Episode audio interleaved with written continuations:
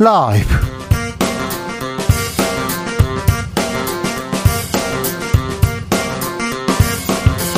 2022년 10월 17일 월요일입니다. 안녕하십니까. 주진우입니다. 지난 주말 카카오 먹통 사태로 불편함 겪으신 분 많으시죠. 관련 서비스가 복구되고 있긴 한데 여전히 일부 서비스는 오류 보이고 있습니다. 국회 과방위는 최태원 SK 회장과 김범수 카카오 이사회 의장 등을 국감 증인으로 부른다고 합니다. 자세한 이야기 어제 데이터 센터 화재 현장을 찾은 윤영찬 의원에게 들어보겠습니다. 연이은 북한의 도발로 한반도 긴장 수위가 올라가고 있습니다. 중국이 어제 20차 당대회 일정 돌입했는데요. 중국의 잔치 기간 동안 도발을 삼갔던 북한의 관례상 당분간은 추가 행동 자제할 가능성이 큽니다. 한반도의 앞날 어디로 흘러가는 걸까요? 정세현 전 통일부 장관에게 들어봅니다. 윤석열 정부의 첫 국감 이제 종반전을 향하고 있습니다. 서해 피격 사건 관련된 감사, 이재명 대표에 대한 검찰 수사, 김문수 경사노위 위원장의 발언, 음, 정진석 비대위원장의 발언도 있었죠. 여야는 극한 대립 이어가고 있는데요. 이번 국감 무엇이 생각나십니까? 국감이 남긴 것들 여론과 민심에서 짚어보겠습니다. 나비처럼 날아 벌처럼 쏜다. 여기는 주진우 라이브입니다. 오늘도 자중차에 겸손하고 진정성 있게 여러분과 함께 하겠습니다. 주말 사이 카카오톡 먹통돼 가지고 깝깝하신 분들 많으셨죠. 가슴 답답했다 이런 분들 많은데요. 답답한 뉴스 하나 더 짚고 넘어가야 될 것 같습니다. 대한간호협회가 공개한 조사에 따르면요. 코로나 최전선에서 환자를 돌본 간호사들 가운데 부당한 처우를 받고 있는 분들이 많다고 합니다. 코로나가 좀 안정화되면서 기존 근무에 돌아가지, 기존 부서에 돌아가지 못한 간호사 229명 중 138명이 무급 휴직이나 권고 사직 등의 압박을 받았다고 합니다. 쓰다 버려진 소목 품 취급받았다. 이렇게 극심한 스트레스 호소하고 있는 간호사분들 많습니다. 대구에서 코로나가 처음 폭발했을 때, 폭발적으로 증가했을 때, 아, 많은 분들이 내가 가겠다고 대구행 기차에 오른 간호사분들, 의료진들 많았습니다. 덕분입니다. 우리 감사하다고 이렇게 얘기했는데 그분들이 지금 극한 스트레스 받다 받는다고 하니 가슴이 아프네요. 사실 코로나로 병원 돈 많이 벌었잖아요. PCR 검사 코 막 좀 쑤시고 그거 돈 많이 번 거 압니다. 병원에서 병원장 아저씨들 병원장님들, 원장님들 많이 벌, 벌었는데 간호사 등 아, 처우를 이렇게 하고 있으니 좀 안타깝습니다. 그런데도 간호사분들 10명 중에 6명은 다시 코로나 병동 근무하라고 하면 수락하겠다 이렇게 얘기합니다. 방호복 입고 그 더운데 땀을 뻘뻘 흘려가면서 그 고마웠던 아, 그분들의 희생 생각합니다. 네. 간호사들의 처우가 조금 개선됐으면 합니다. 오늘은 병원에서 생긴 일 이렇게 있으면 들려주십시오. 고마웠던 간호사분들 얘기도 좀 알려주십시오. 아우 저도 간호사분 간호사 누나들이 너무 잘해줘가지고요.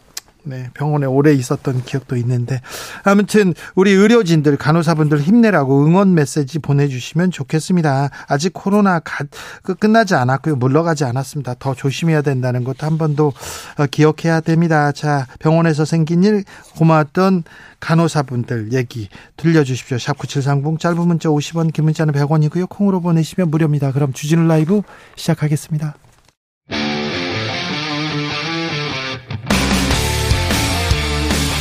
사보도 외길 인생 20년. 주 기자가 제일 싫어하는 것은?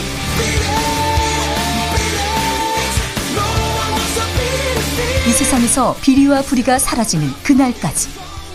오늘도 흔들림 없이 주진우 라이브와 함께.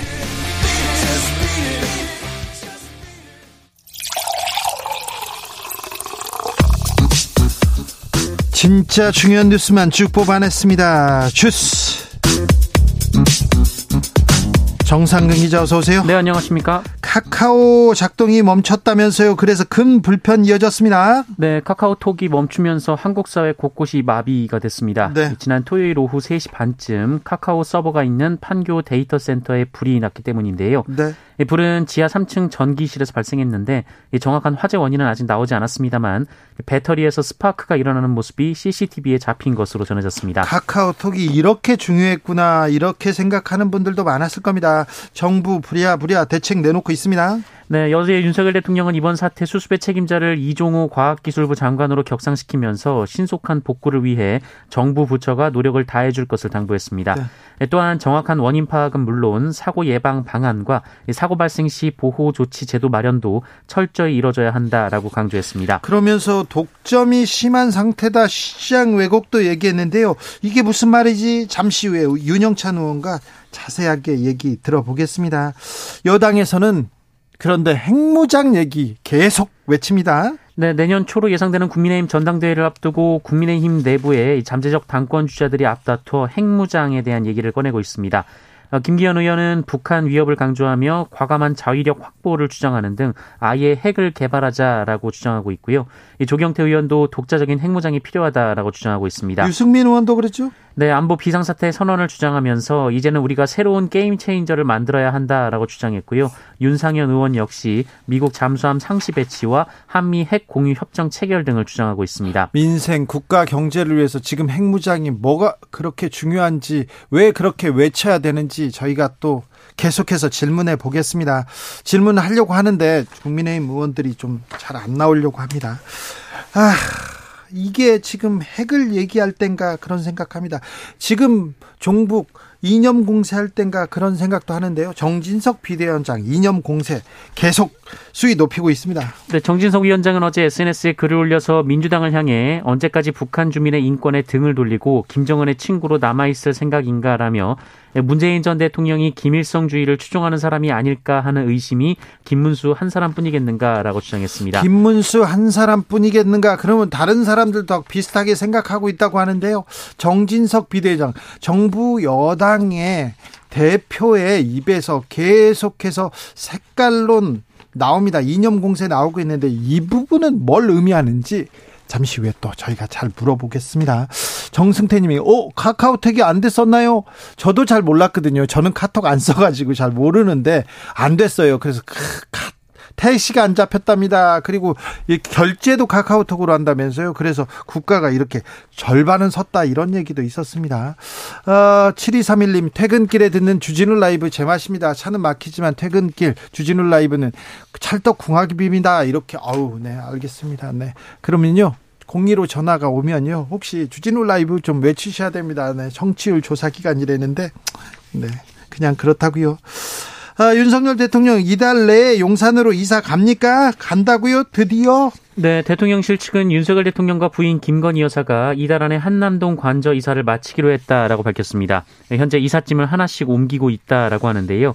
어, 대통령실은 그동안 한남동의 기존 외교부 장관 공관을 새로운 대통령 관저로 리모델링하는 공사를 진행해 왔었습니다. 그런데요, 리모델링 끝난 지 좀 오래된 거 아닙니까? 왜 아직 이사가 안 된 거죠? 네, 7월 중순쯤 이 공사는 마무리된 것으로 전해졌었는데요. 이 경호 보안 시설을 보강하기 위한 후속 조치가 이뤄지면서 네. 입주 시기가 지연된 것으로 전해졌습니다. 검찰이 오늘도 쌍방울에 대한 압수수색 이어갔습니다. 네, 쌍방울 그룹의 수억 원, 어, 수십억 원 상당 달러 밀반출 혐의를 수사 중인 검찰이 오늘 오전 쌍방울 그룹 사무실 등에 검사와 수사관을 보내 관련 자료를 확보했습니다. 계속 쌍방울을 파고 있는데요.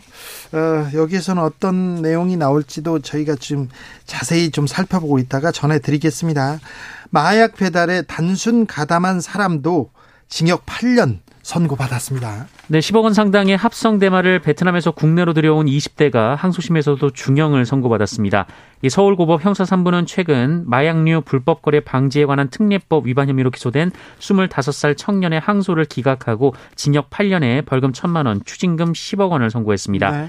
어, 이 사람은 총책과 베트남에 거주하는 공범과 공모해서 지난해 연말쯤 어, 한약 한 달 정도에 걸쳐서 합성대마 2,160병을 밀반입했습니다. 어, 이는 시가로 10억 8천만 원 상당의 물량인데요. 월 250만 원을 받는 조건이었다고 합니다. 그런데요, 예전에 이렇게 초범한테는 마약 배달 초범한테는 아, 이렇게 중형을 선고하지 않았거든요.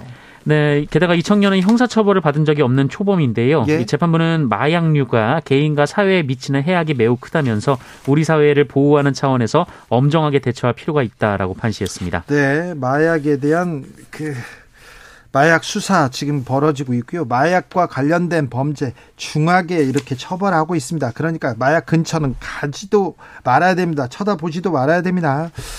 아, 이재명 민주당 대표 야당 탄압만 하고 있다고 비판했어요. 네, 민주당 이재명 대표는 오늘 최고위원회 회의에서 민생과 경제를 챙기는데 총력을 다해도 부족할 시점에 국가 역량이 야당 탄압과 정치 보복에 소진되고 있다라면서 국민의 삶을 팽개치고 정치 탄압의 역량을 소진하는 것은 권력의 본래 역할을 저버리는 것이어서 그에 상응하는 책임이 반드시 주어진다라고 주장했습니다. 어, 또한 오늘이 마침 10월 유신 쿠데타의 날이라면서 절대 권력은 절대 망한다라고 주장하기도 했습니다. 어, 이재명 대표는 또한 민생을 정부가 정치가 책임져야 한다면서 시장이 알아서 할 일이란 태도를 취하면 더 큰 고통과 위험이 도래하게 된다라고 했고요. 이 골든타임을 놓치면 안 된다면서 여야정 협의체 구성을 촉구했습니다. 아동 성범죄자 김근식 어제 재구속됐습니다. 네, 미성년자 11명을 성폭행한 혐의로 15년을 복역한 김근식이 원래는 오늘 출소를 앞두고 있었습니다만 어제 다시 구속이 됐습니다. 어, 수원지방법원 안양지원은 어제 저녁 6시쯤 김근식이 지난 2006년 이 만 13세 미만 미성년자를 상대로 한 성범죄 혐의가 소명됐고 도주 및 증거 인멸의 우려가 있다며 구속영장을 발부했습니다. 네. 어, 이 사건은 성인이 된 피해자가 재작년 12월 이 김근식의 성범죄를 신고하면서 수사가 시작이 된 바 있습니다. 어, 오래전 일이지만 미성년자 상대의 성범죄인 만큼 공소시효 문제는 없었는데요. 어, 이후 경찰 수사 과정이 약 7개월 정도 걸렸고요. 검찰은 이 사건을 받은 지 1년 3개월 만에 어, 김근식 출소 며칠을 남겨두고 구속영장을 청구했습니다. 코로나 상황 어떻습니까? 네, 오늘 코로나19 신규 확진자 수가 11,040명이었습니다. 이 주말 검사 건수 감소 영향으로 어제와 비교하면 만여 명 정도 줄었습니다만 지난주와 비교하면 2천여 명 정도가 늘었습니다. 어, 지난 목요일부터 계속해서 지난주와 비교해 확진자 수가 늘어나고 있는데요.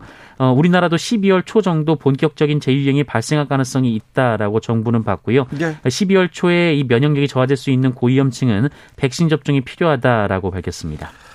주스 정상근 기자와 함께했습니다. 감사합니다. 고맙습니다. 아 병원에서 생긴 일 있나요? 간호사님들 그렇게 고생했는데 아, 지금 또, 또 다시 열악한 상황이 놓였다니까 마음이 아픕니다. 7542님께서 열악한 환경 속에서 방호복 입고 더위에도 지친 내색 안 보이시던 간호사분들 존경합니다.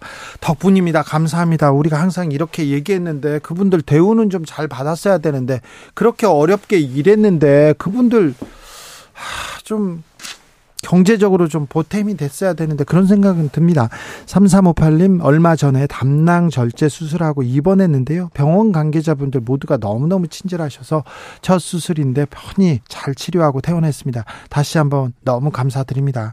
1404님 어머니께서 뇌경색으로 경찰병원 입원하셨을 때 자주 못 갔는데 간호사님들이 딸처럼 말동무해주고 너무 감사했어요. 얘기합니다. 1788님, 협심, 협심증으로 심장 스텐트 시술할 때요. 중환자실 수간호사님 항상 웃으면서 대하는 친절한 모습 정말 잊을 수 없습니다. 중환자실이라 고통스러워하는 환자 많았는데요. 모두에게 친절하고 퇴원까지 아, 놓치기 쉬운 점 점까지 잘 알려주셨습니다. 얘기하십니다. 8156님, 저는 군대에서 다쳐서 다리 수술 받으러 입원했을 때 간호사분들이 결혼하셨느냐고 몇 번 물어, 물어본 적 있어요.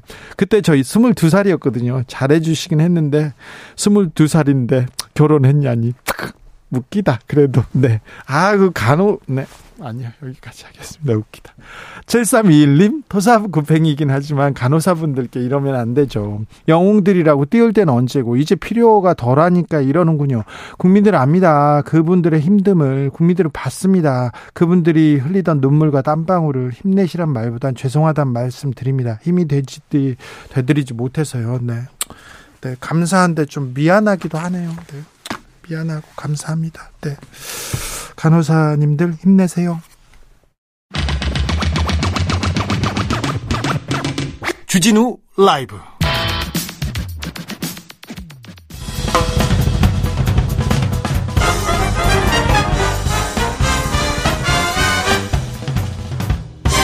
훅 인터뷰. 모두를 위한 모두를 향한 모두의 궁금증 훅 인터뷰. 주말 사이 카카오톡 때문에 불편 컸다 이런 분들 많습니다. 어, 서비스가 지금 재개되고 있지만 야, 독과점 논란 문제도 있고요. 보상 문제도 있고 해결해야 될 과제들 좀 많이 남아 있습니다. 네이버 부사장 출신입니다. 국회 가방위 소속 윤영찬 더불어민주당 의원과 이야기 나눠보겠습니다. 안녕하세요. 예, 안녕하세요, 주 기자님. 네, 어제 네. 어제 판교 현장에 다녀오셨죠? 예, 그렇습니다. 가 보니까 어떻던가요? 예, 가서 뭐 현장에서 SKCNC, 카카오, 네이버 등 관련 간, 이 관련자들하고 간담회를 진행했고요. 네. 화재 현장 지하 3층인데 네. 전원실도 둘러봤습니다. 네. 어, 현장에서 본 느낌은 아 이게 어, 일부에서 화재가 났음에도 이렇게 대규모로 피해가 이어졌다는 건 이건 천재지변이 아니라 인재구나 이런 네. 느낌이 좀 들었습니다. 아 그런데 구체적으로 뭐가 잘못된 건가요? 어떤 대응이 부족했던 건가요? 일단 화재가 난 이후의 대응은 대응보다는요. 예. 이 전원실 그다음에 어, 카카오 쪽의 어떤 이중화 이 두 가지 양쪽의 문제 의 설계 구조, 구조의 설계와 단계에서부터 문제가 좀 있었던 것으로 보여요. 네. 예를 들어 가지고 이 배터리에서 불이 났지 않습니까? 네. 배터리에서 불이 났다면 그 배터리가 이 불 자체가 이 배터리가 분리돼 있어야 되거든요. 네. 근데 배터리하고 그 3층, 4층, 5층으로 가는 그 서버실의 주 전력 그러니까 한전에서 들어오는 메인 케이블이 다 한 대 뒤섞여 있었습니다. 네. 그러면서 이제 그 케이블까지 손상이 간 거죠.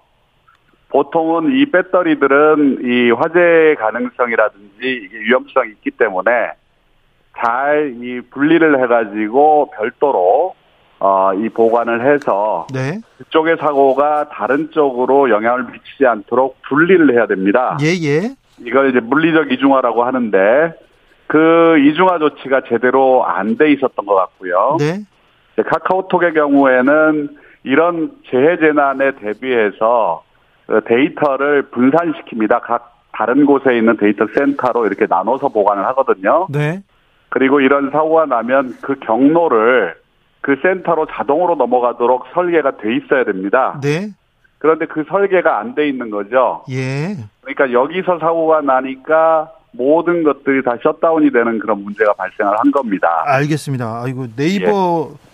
부사장 출신이어서 설명하니까 제가 귀에 쏙쏙 들어옵니다. 예, 예. 근데 카카오톡을 이렇게 많이 쓰고 있고 이렇게 삶의 중요한 부분을 차지하고 있구나 이런 생각을 해봅니다. 근데 이 그 언제쯤 완전 복구가 가능합니까? 이게 지금 이제 복구들이 진행은 되고 있는데요. 아까 네. 말씀드린 것처럼 이 3층이 가장 큰 피해를 입었다고 해요. 예. 네, 3층에 이제 로그인 서비스를 비롯해서 여러 가지 주요 서비스들이 있는데 어, 이 서비스로 들어가는 메인 전력 파워 케이블이 이 손상이 된 것 같습니다. 제가 보기에는 예. 이걸 복구하는데 좀 더 시간이 걸릴 것 같습니다. 예. 그래서 이 카카오 측에서도 아직 어, 어느 시점에 100% 복구가 된다. 네. 이렇게 자신 있게 이야기는 못 하고 있는 것 같고요. 예. 좀 지켜봐야 되겠습니다.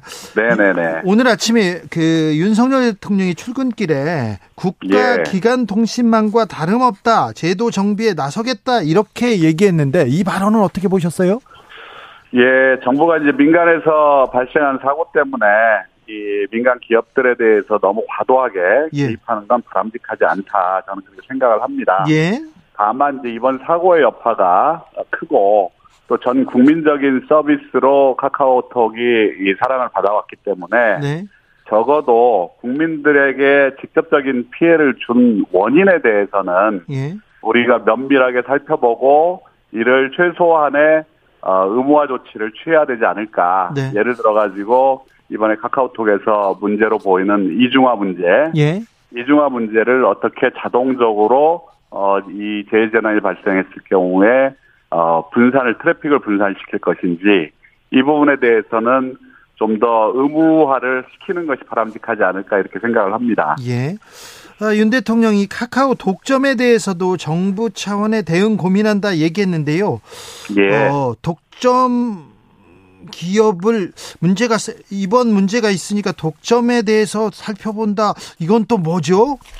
저는 조금 뭐, 이, 우리 윤석열 대통령께서 생각하는 방식은 좀 문제가 있다고 봅니다. 예. 확실히 뭐, 카카오의 사용자가 많긴 하죠. 예. 그렇다고 해서 이걸 독점이라고 이야기할 수는 없다. 저는 그렇게 생각합니다. 예를 들어가지고, 우리 똑같은 메신저 서비스는 이 네이버의 라인이라든지, 네. 텔레그램이라든지, 네. 이렇게 건너뛰어서 사용할 수 있는 대체제가 있거든요. 네네. 네.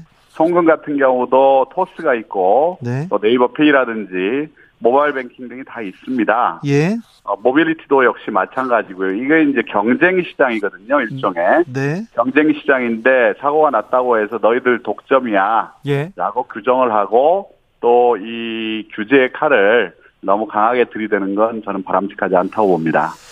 네, 그러니까요. 그 갑자기 음 아무튼 근데 이 카카오톡을 너무 많이 써서 그런지 이 서비스가 집중화된 거는 조금 문제가 있는 것 같아요. 예, 뭐 이 그렇기 때문에 사실은 이렇게 플랫폼 서비스 사업자들은 어 이런 사고들에 대비해서 어 데이터들을 많이 분산시켜 놓고 또 네. 데이터에 접근할 수 있는 경로도 경로도 많이 이렇게 자동으로 바꿔 놓고 이 분산시키거든요. 네. 그런데 이제 그런 시스템이 처음부터 설계가 잘 돼서 예.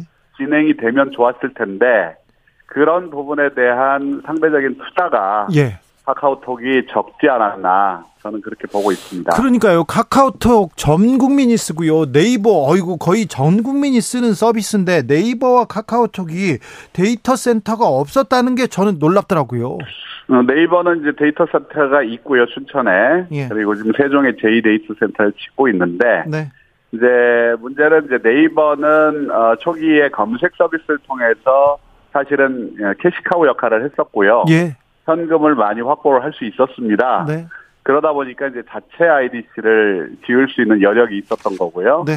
카카오톡은 사실 서비스는 많지만 어, 이 네이버만큼 이 수익이 나지는 않았거든요. 예.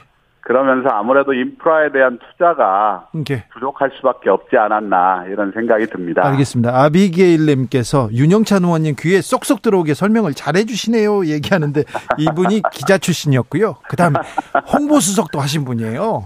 네. 7541님께서 7542님께서 네. 월간 사용자가 무려 4,750만 명인데 카카오 네. 카카오톡이 독점이라니 이건 아, 아니죠. 이렇게 얘기하는데 이번 계기로 네. 아, 독점이 아니라니 좀 이건 아니죠. 이렇게 생각하시나 봅니다. 네, 아, 네, 네. 근데 이 번 계기로 플랫폼 기업들의 독과점 문제, 불공정 거래 행위 문제도 좀 지적되고 있는 게 사실인데 이 문제 좀 어떻게 해결해 나갈까요?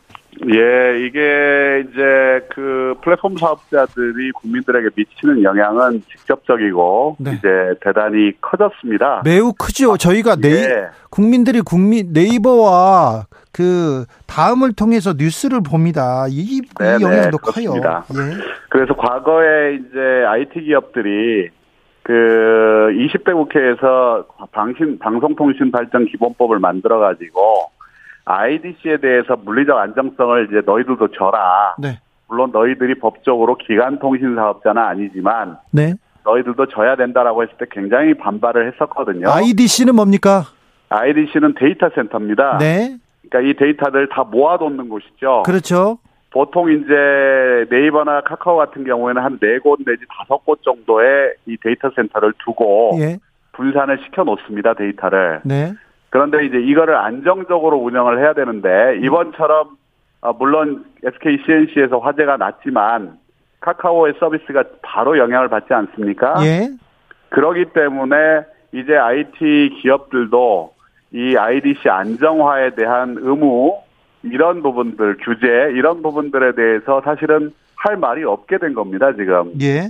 그래서 이런 부분들에 대한 제도적인 이 개선 방안들이 아마 빨리 마련이 될 것 같고요. 어, 이 부분에 대해서는 국회에서도 면밀히 또 지켜보고 또 법안에 대해서 검토를 하겠습니다. 어찌 보면 이 데이터가 생명인 회사인데요. 금융사 네. 같은 경우는 백업센터 법적으로 강제하고 있다죠? 네, 그렇습니다. 그런데 이, 이런 네. 경우는 관련 규정조차 아직 안 만들어졌습니까? 네, 그렇습니다. 아무래도 금융사고 같은 경우는 한 번 발생하면 이건 뭐 걷잡을 수 없는 피해가 있기 때문에 네. 재복구센터를 만들어 가지고요. 예. 주 전산센터하고 이렇게 거리를 일정하게 두고 운영하도록 그렇게 의무화가 돼 있습니다. 네. 이번에 이제 카카오뱅크가 피해가 없었잖아요. 예. 아마 그것 때문에 이렇게 이중화가 돼 있기 때문에 피해가 없었을 것이고요. 예, 예. 그래서 어, 이런 이 금융 서비스뿐만 아니라 예. 어, 다른 이 플랫폼 사업자들의 서비스들에 대해서도 예. 제도적으로 이런 사건 사고에 대비해서 의무화해야 될 지점들이 있어 보이고요. 네. 그 부분들에 대해서는 제도적으로 빨리 마련할 수 있도록 하겠습니다. 어, 판교 SK CNC 캠퍼스에서 불이 났습니다. 네. 최태원 SK 회장을 어, 국감에 부르는 거는 SK가 잘못해서 그런 겁니까? 예, SK는 제가 아까 처음에 말씀을 드렸던 것처럼 이 전원실에 이, 저, 이 배터리하고, 어, 주 전력 케이블하고, 이런 부분들의 배치가 잘못되어 있는 것 같고요. 예. 그리고 거기에 물리적으로 분산시켜서 위험을 국지화시켜야 되는데 이것이 너무 이 확산이 됐지 않습니까? 예. 이런 어떤 데이터 센터의 물리적인 부분에 대해서 분명히 추궁이 있을 것 같고요. 네. 그리고 과기부도 지난 6월 달에 이 정통망법에 따라서 소방 점검을 했습니다. 네. 근데 소방 점검을 하면 배터리나 그다음에 뭐 보조 발전기나 아니면 케이블이나 이런 부분에 대한 소방 점검만 했을 뿐이지. 네. 제가 보기에는 설계 구조가 잘못됐다는 지점을 정확히 지적을 못한 것 같아요. 예, 예. 그래서 구조 설계 부분을 어떻게 아, 이 소방 점검에 포함시켜야 될 것인지에 대해서도 예. 논의가 필요해 보입니다. 어, 최태현 SK 의장, 김범수 카카오 그리고 어, 네이버의 이해진 모두 들어오라고 국감에 오라고 했습니다. 어떤 문제, 어떤 문제 이렇게 물어보실 예정인지요? 예, 아무래도 카카오 같은 경우에는 이 전체적인 서비스가 차질을 빚었기 때문에 네. 이 망이나 서버의 이중화가 왜 제대로 작동되지 않았느냐. 예. 아, 이 이중화 문제에 대한 추궁들이 있을 것 같고요. 예. 그 다음에 SK는 뭐 방금 말씀하신 것처럼 물리적인 이중화, 전원실의 물리적인 이중화, 그 다음에 안전, 그 다음에 특히 배터리가 과연 안전한 배터리였느냐. 네. 안정화돼 있고 검증이 돼 있는 배터리였느냐 네. 이런 부분에 대한 추궁들도 있을 것 같습니다. 알겠습니다. 아, 전문가신 것 같으니까 윤영찬 의원께서 그날 좀 잘좀 좀 꼬치꼬치 잘 따져 주십시오. 예, 예, 그렇게 하겠습니다. 마지막으로 하나만 물어보겠습니다. 문재인 네네. 대통령은 뭐 네. 청와대에서 같이 계셨으니까 물어볼 텐데요. 김일성주의자입니까? 제가 이렇게 어, 웃는 것으로 답변을 하겠습니다. 아, 그... 정말 어, 어이가 없고 터무니없는 얘기고요. 네.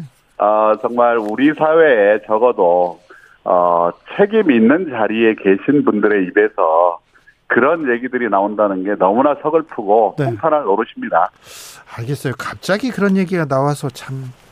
네. 1053님께서 국민 메신저 카카오톡 데이터 한 곳에만 저장했다는 게 진짜 의외입니다.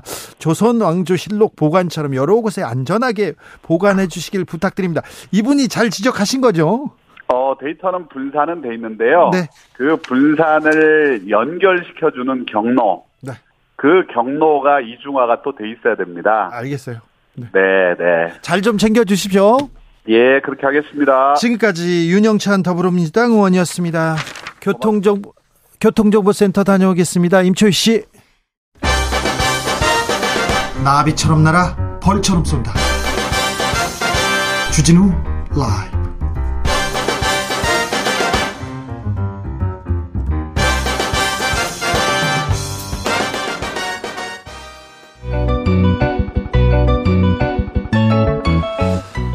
한층 날카롭다 한결 정확하다 한편 세심하다 밖에서 보는 내밀한 분석 정치적 원의 시점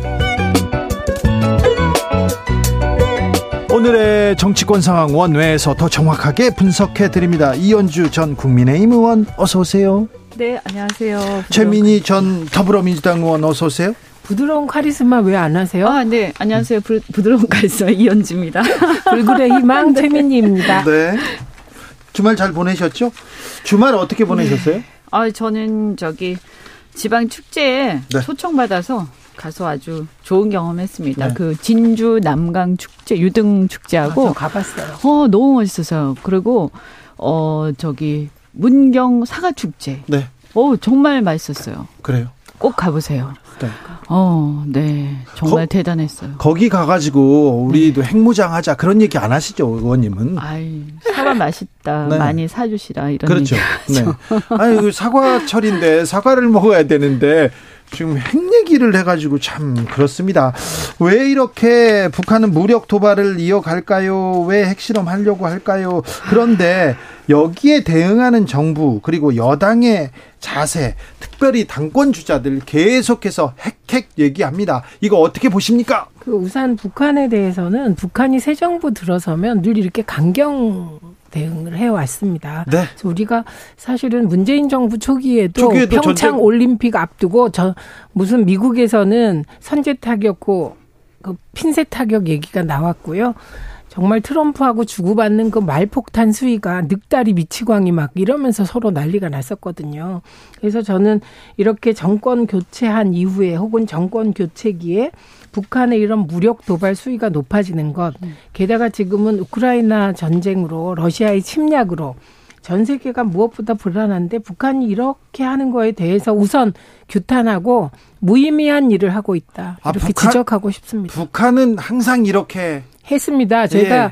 민주화 운동하는 과정에서 북한이 민주화 운동을 도와준 적이 한 번도 없습니다. 늘 북한의 잘못된 정무적 판단으로 민주화 운동 세력이 정말 그 신북으로 몰려서 초토화되고 이런 일이 많아서 저는 북한을 규탄합니다. 이런 정부적 판단을. 그런데 일단 제가 누가 그러면 핵 문제에 대해서 이렇게 세게 말하나 봤더니 여당 당권 주자들이세요 주로. 그러니까요. 게다가 조경태 의원은 오늘 그 어젠가 일요진단이라는 프로그램에 나와서 충격적인 핵폭탄 발언을 하시더군요. 당신의 지역구에 전술핵을 가져오겠다 이런 말을 하더라고요. 누구 맘대로요? 그러니까 그런 말들이 가, 능한가요 그래서 제가 그런 말을 어떻게 저렇게 할 수가 있을까? 그리고 예. 사실 전술핵 배치 등 모든 문제는 떡줄 사람이 생각해야 되는 거 아닙니까? 그런데 떡줄 미국은 생각도 안 하는데 왜 이렇게 불안하게 하는지. 그래서 저는 거꾸로 늘 이현주 의원님이 좋아하시는 말. 네. 북한과 우리 정부가 적대적 공생을 하려고 하냐? 이런 의심이 듭니다. 자, 또 다른 당권 주자 이현주 어떻게 생각하십니까? 제가 당권 주자인가? 유력한 당권 주자 이현주 어떻게 생각하십니까? 아니 그런데 진짜 이게 그러고 보니까 진짜 전당대회 주자들이 그러고. 다 그래요. 네. 지금 김기현 지금 조경태, 음. 유승민 그리고 정진석 비대위원장이 쏘아올린 공 아닙니까? 네. 그분도 살짝 출마 의사가 있다는 네. 보도도 나오더라고요. 조금 이렇게 어, 워, 좀, 조금, 예, 이렇게 자제할 필요가 있다, 이런 생각 좀 들고요. 그렇죠. 그런데 예. 근데 북한의 도발도 근데 제가 요즘 보면, 조금 너무 과하다. 네. 요새 그, 북한에서 그 미사일 그, 이번에 최근에 보면 몇백 발, 그 쏘지 않았습니까? 네, 포, 그죠? 포격했죠. 포격을. 네. 그러니까 이것 또 사실은 그동안에 비해서는 굉장히 과해요. 긴장을 계속 고조시키는 건 네, 맞아요. 이것도 또 왜 이러나. 예. 솔직히 굉장히 솔직히 말씀드리면 네. 제가 이렇게 어 정보가 좀 부족해서 그런지 굉장히 걱정이 되고 어 너무 막 그 어제 저녁 때는 저희 남편이랑 둘이서 야 이거 왜 이러지? 어, 좀 이상한데 이런 얘기 했거든요.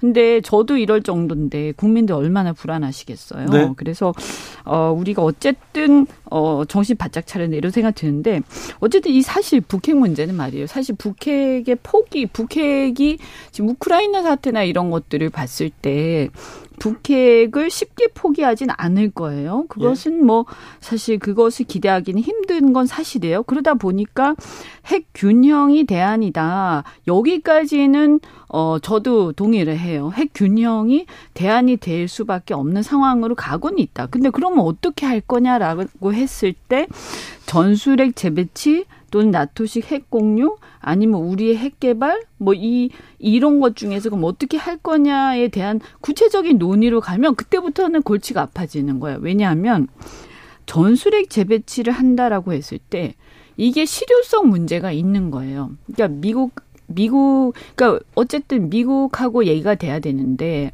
사실은 이제 대륙간 탄도 미사일 실험을 그래서 북한이 하는 거 아닙니까? 그러면 북한에서 핵을 미국의 본토에 쏠 수가 있는데 그런 위협이 분명히 있는데 그러면 전술핵을 우리나라에 배치를 한다 손치더라도 그게 실효성이 있겠습니까? 미국이 그것을 관리를 한다라고 했을 때 자국 본토에 대한 위협을 각오를 하고 그것을 어떻게 하겠습니까? 그러니까 이게 실효성이 없는 거예요. 그런 문제가 있고 나토식 핵공유도 마찬가지고 그럼 핵공유 어디다 할 거냐 구체적으로 생각했을 때 일본, 대만 이런 데 핵공유 할 거냐 이런 문제가 또 있고요. 그것을 우리가 찬성할 거냐? 그래서 결국에는 그러면 우리가 자체 핵 개발해야 된다. 여기까지 이제 생각이 뻗어가게 되는데 그것은 이제 사실은 어 우리가 굉장한 각오를 해야 되죠. 어 경제 제재라든가 여러 가지 다 각오하고 해야 되는데 쉬운 얘기는 아니에요. 그래서 하나만 더 여쭤볼게요. 쉽게 얘기할 수 있는 건 아닙니다. 지금 이현주 의원님의 지역구가 네. 부산이죠? 아 지금 그렇죠. 네. 네. 그 옆이 조경태 원 지역구네요. 네. 그 옆에 전술핵을 옆 동네에 가져온다는데 이거 어떻게 생각하세요? 아, 저는 별로 좋아하진 않습니다. 그러니까 네. 워워 하세요. 워워. 아니 그리고 아까 말씀드린 것처럼 전술핵 재배치 제 개인적으로 볼 때 저는 만약 핵 균형을 취한다라고 할 때 전술핵 재배치가 크게 실효성이 없다라고 예. 생각합니다. 아니 네. 핵 균형이라고 말하지만 그 공포의 균형이거든요. 음. 이거는 북한이 벼랑끝 전술을 택하면 우리도 벼랑끝 전술로 가겠다는 강대강 대치로 가자는 것이거든요. 그러니까 저는 북한의 도발을 멈출 수 있는 힘이 그럼 지금 어디에 있겠냐. 저는 이게 이강일 중 있다고 봅니다. 중국에 있고요. 네. 미국에 네. 있고요. 그리고 대한민국의 태도가 중요하다. 이렇게 봅니다. 그런데 여기에 일본이 끼어들어서 복잡하게 만드는데 나토식 핵공유를 일부에서 얘기했잖아요. 대선 네. 때부터 국민의힘 주자 일부가 얘기했는데 네. 그거는 제가 이렇게 보면 나토는 5개국에 나 5개국의 핵을 가져다 놓고 그걸 공유하는 겁니다. 네. 그러면 그 5개국, 그럼 동북아의 핵 균형을 쓰면 나토식 핵 개발, 핵 쓰면 어떻게 되냐면 일본에 핵 배치하고 대만에 배치하고 이런 식이 되는 거 그렇게 되는 거죠. 그렇게 네. 일본이 핵 무장하는 거 좋습니까? 그러니까 아까 제가 입장에서? 말씀드린 것처럼 네. 그것을 구체적으로 생각하면 생각을 하기 시작하면 복잡해지는 아니 거죠. 아니 없고 네. 그다음에 전술핵 재배치의 경우 제가 오늘 속마음을 읽을 수 있는 아주 짧은 워딩들을 하나 봤는데 전술핵 배치 논의만으로 북한에게 경고할 수 있다. 요 얘기는 그게 경고가 될지 모르지만 어쨌든 그래도 아 저거는 뭐 그냥 페인트 모션을 하겠다는 뜻이구나 이렇게 받아들여졌는데요. 아, 저 그리고 또 하나는 괌에 전술핵을 배치하고 필요시에 쓴다 이건데 사실은 괌의 상황하고는 좀 그건 또 다른 말이라. 아, 그렇죠. 그래서 전혀. 저는 지금 현재 나오고 있는 국민의힘의 네. 뭐 전술핵 재배치나 나토식 핵공유나 독자 핵 개발 얘기는 아직 그렇게 안 나옵니다만 이게 진정성이 없다고 생각합니다. 이거는 당 대표 선거용으로 쓰시는 것 같은데 이게 네. 그렇게 쓸 카드는 아니지 않을까 생각합니다. 그래 이게 만약에 이제 아까 북한에 대한 뭐 영향 요 말씀 누가 했다고 그러는데 아마 이제 만약에 그것이 이 말 자체가 영향을 미친다라고 한다면 저는 북한보다는 미국이나 중국의 영향은 좀 있을 수 있고 그렇죠. 그래서 아 이게 잘못하면 동북아의 어떤 핵 경쟁으로 어, 그렇죠. 어, 번질 수 있겠구나 해서 어 미국이 이제 북핵 문제에 대해서 그동안 관심이 조금 떨어지는 부분들 네. 어 이제 긴장해야 되겠다. 중국도 마찬가지로 네. 이런 영향은 좀 줄 수가 있겠다. 그래서 네. 뭐 어떻게 보면 뭐 이런 얘기가 너무 과하지 않을 정도로 나오는 게 네. 나쁜 것만 그런, 아니다. 근데 그런 영향은 또 북한이 계속 핵실험한다 하면서 영이 그, 그, 그 영향을 네. 미치고 있었는데 네. 3006님께서 네. 전술핵은 미국이 우리나라에 배치하자고 해도 우리가 반대를 해야 할 일입니다. 원자력 발전소도 위험하다고 하는 상황에서 핵을 가져다 놓겠다니 그건 무슨 말입니까? 얘기합니다. 북한이 이게 미사일 그리고 포의 정확도는 굉장히 좀 조금 이쪽의 군사력은 높아요. 네. 그래서 원자력 발전소 위험하다 이렇게 생각하는 사람들도 있거든요. 고영남님은 상대방이 공격하는데 미국 허락받고 우리가 반격을 해야 됩니까? 핵 도발 상황에서 전략적 배치도 고민해야 봐야 된다고 생각합니다. 이렇게도 얘기하네요. 0730님 이런 상황에서 국방부 이전 말이 됩니까? 말려주세요. 주 기자님이 그 말릴 일이 없어요. 누가 말릴 수가 없어요. 지금 국방부 이전 하고 있습니다. 아, 이현주 의원님 진주 오셨어요. 마, 진짜 말을 하지. 진주 사람인데 얘기하시고 7356님은 아우 불굴의 희망 최인민 의원님 응원합니다. 얘기합니다. 이현주 의원님 하나만 더 물어볼게요. 네. 김기현 의원이 네. 김기현 의원은 당권 주자입니다. 이분이 한 발짝 더 나갔습니다. 국민 개개인이 스스로를 지킬 수 있는 힘을 기르는 것이 자강의 시작이다. 그러면서 여성의 군사 기본 훈련 그 여성의 군사 기본 교육 의무화해야 된다. 꼬입니다. 네. 여성의 군사 기본 교육을 해야 된다는데. 너무 놀라서 발음이 꼬이시는. 이현주 의원님 군사 기본 교육부터 받으셔야 되겠어요. 말을 할 수가 없죠. 이거 교련 시대로 아니, 돌아가자는 건지. 아니 제가 중학교 때인가 뭐 한 1학년 때인가 뭐 교련 조금 네. 한것 같긴 하고. 아 저희도 했어요. 교련복 네. 입고 이렇게 뭐 중학교 때인가. 네. 네. 나무총 들고 다니고 막 그랬어요. 고등학교 때. 너무 싫어했거든요. 저 진짜 싫어했어요. 제가 아마 아주 교련이라면 질색하는 학생 중에 한 명이었을 텐데 제가 원래 자유주의자기 때문에 근데 군사 기본 교육. 아, 근데 뭐 사실 이거 근데 이제 남성분들이 네. 이제 그 국방의 의무를 하시잖아요. 네. 그러니까 뭐 여성도 뭐 안보 교육이라든가 기본적으로 안보 어, 교육이 아니라 군사 기본 교육이에요. 네, 그래서 의무화. 저는 뭐 안보 교육은 좀 필요하다. 안보. 또는 이제 대피 교육이라든가 민방위 교육 이런 건 필요하다. 이런 생각 좀 개인적으로 해요. 근데 군사 기본 교육까지는 저는 생각 안 해봤거든요. 의무화입니다. 이게, 이게 네. 너무 이상 이걸 의무화 이거 너무 많이 나간 거 아닌가 하는 생각이 드는데 후보께서 현대전의 성격과 현대 네. 현대전이잖아요. 일어나면 핵전쟁이 일어날까봐 걱정하는 거잖아요. 네. 버튼 몇 개 누르면 서울이 불바다가 된다. 좀 이런 것 때문에 우리가 공포에 떠는데 네. 자기 방어를 위하여 소총 쓰는 거 배우나요? 아니면 반창고 배우나요? 아니면 뭐 그 기본 그 구급 구급 호신술 뭐 이런 거 이런 거 아무 소용이 없는 얘기를 하시는 거라 이 부분은 제가 그 페북에 올린 것도 보니까 이건 딱 음. 여가부 폐지 시기예요. 네, 그렇죠. 2030 네. 남성 남성들의 표심. 나, 나, 를 지지해 달라. 네. 근데 음. 그거는 이번엔 안 통할 것 같습니다. 전대용이에요 또. 네, 음. 전 전대용이라고 봅니다. 근데 이 우크라이나 전을 보면 사실 이제 그 대피라든가 어쨌든 이 이 그 민방위 또 민방위 얘기하면 또 싫어하시는 분들 계시겠지만 어쨌든 현대전이라는 것은 어떤 정규전하고 좀 많이 다르긴 하죠. 그런데 이게 그렇다고 다 총 들고 뭐 이렇게 민병대가 돼야 된다. 이거하고는 조금 다르잖아요. 그래서 그 지금의 어떤 현대전에서의 성격하고 꼭 맞는 건 아닌 것 같다. 그리고 어, 갑자기 이스라엘처럼 우리나라도 되자 이런 건 것 같은데 저는 개인적으로는 너무 많이 나가신 것 같아요. 안보 교육이나 요런 정도로 이렇게 하셨으면 네. 좋았을 텐데. 이현주 의원님 사실 네. 문재인 정부 매섭게 비판했습니다. 네. 문재인 후보나 대통령한테서도 매섭게 비판했는데 네. 그런데 어, 북한 관련으로 비판하시지는 않았던 것 같아요. 김일성주의자 이런 얘기는 안 하셨어요. 그런 얘기는 안 했죠. 네. 김일성 김일성주의자?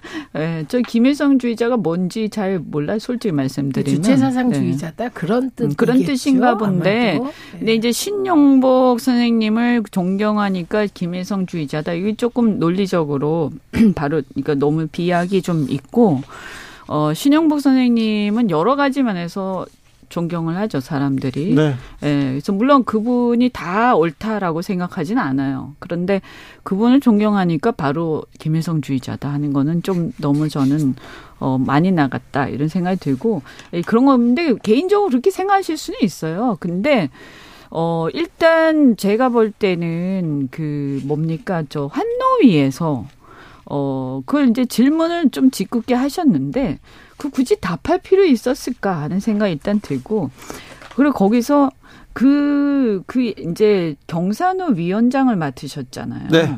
그럼 경산호 위원장이라는 것은 사실은 노사 간에 또 정부 간에 조정을 해서 화해 조정 소통 어, 이 어떤 분쟁을 해결하는 역할이거든요. 조정을 하는 역할이에요. 그래서 사실 저는 어, 김은수 위원장께서 역할, 과거에 또 노조 위원장도 하셨다 이래서 혹시 역할을 하실 수도 있지 않을까 기대도 해봤는데, 근데 어, 이거는 만약에 그런 걸 역할을 하시려면 조정을 하시면서 양쪽의 입장을 다 이해를 좀 하셔야 되거든요.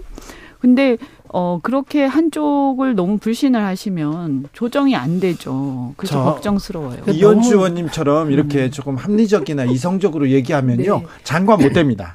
네. 장관 그못 돼. 아, 뭐 저는 뭐 괜찮습니다. 네. 별로. 예를 들면 네. 민주노총 하고 싶은 생각이 없어요 지금. 어? 북한 네. 북한에 누구 기품 조다 이렇게 얘기하는 분이 조절하기 어렵죠. 네, 네 이거 그리고 이거. 김일성주의자라고 하면 이제 적어도 제가 볼 때는 과거에 그렇게 생각하셨다고 하더라도 지금 지금 이제 중요한 장관급 역할을 하신다고 그 직을 맡으셨잖아요. 예. 그러면 어 어쨌든 전 대통령이시고 지금 야당 어, 다수 야당, 제일 야당의 전 대통령이시기 때문에, 어, 그런 이제 분란이 일어나는 부분들은 좀 자제를 하셨어요. 아니, 그 논리의 결정적인 맹점은 뭐냐면, 그러면 김일성 주의자를 대통령, 그, 국민들이 대통령으로 뽑은 거예요. 네. 그러니까 국민에 대한 모욕이 된다는 게 가장 큰 문제가. 우리가 이제 5년 네. 동안 그러니까 그렇게 이제 그러니까 그 공산주의자 치하에서 살았다 이런 얘기니까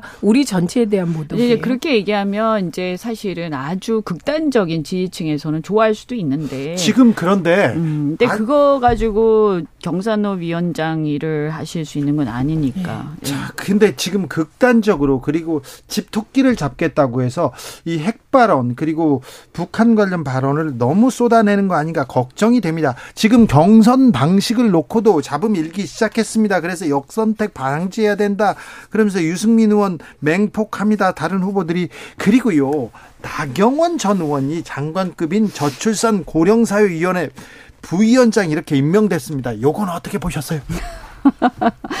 글쎄 이제 여러 가지 해석인데 저는 어 유력한 당 당권 주자잖아요. 네. 그러니까 혹시 이거를 이제 당 대표 출마하지 말라 뭐 이런 어떤 그런 건가? 뭐 그렇게 이제 설득하려는 어떤 그런 모종의 어떤 움직임이 있는 건가? 뭐 그런 생각도 좀 드는데 근데 그렇게 하기엔 좀 너무 약한 거 아닙니까 이 자리가? 그러게요. 비상근이잖아요. 네. 네.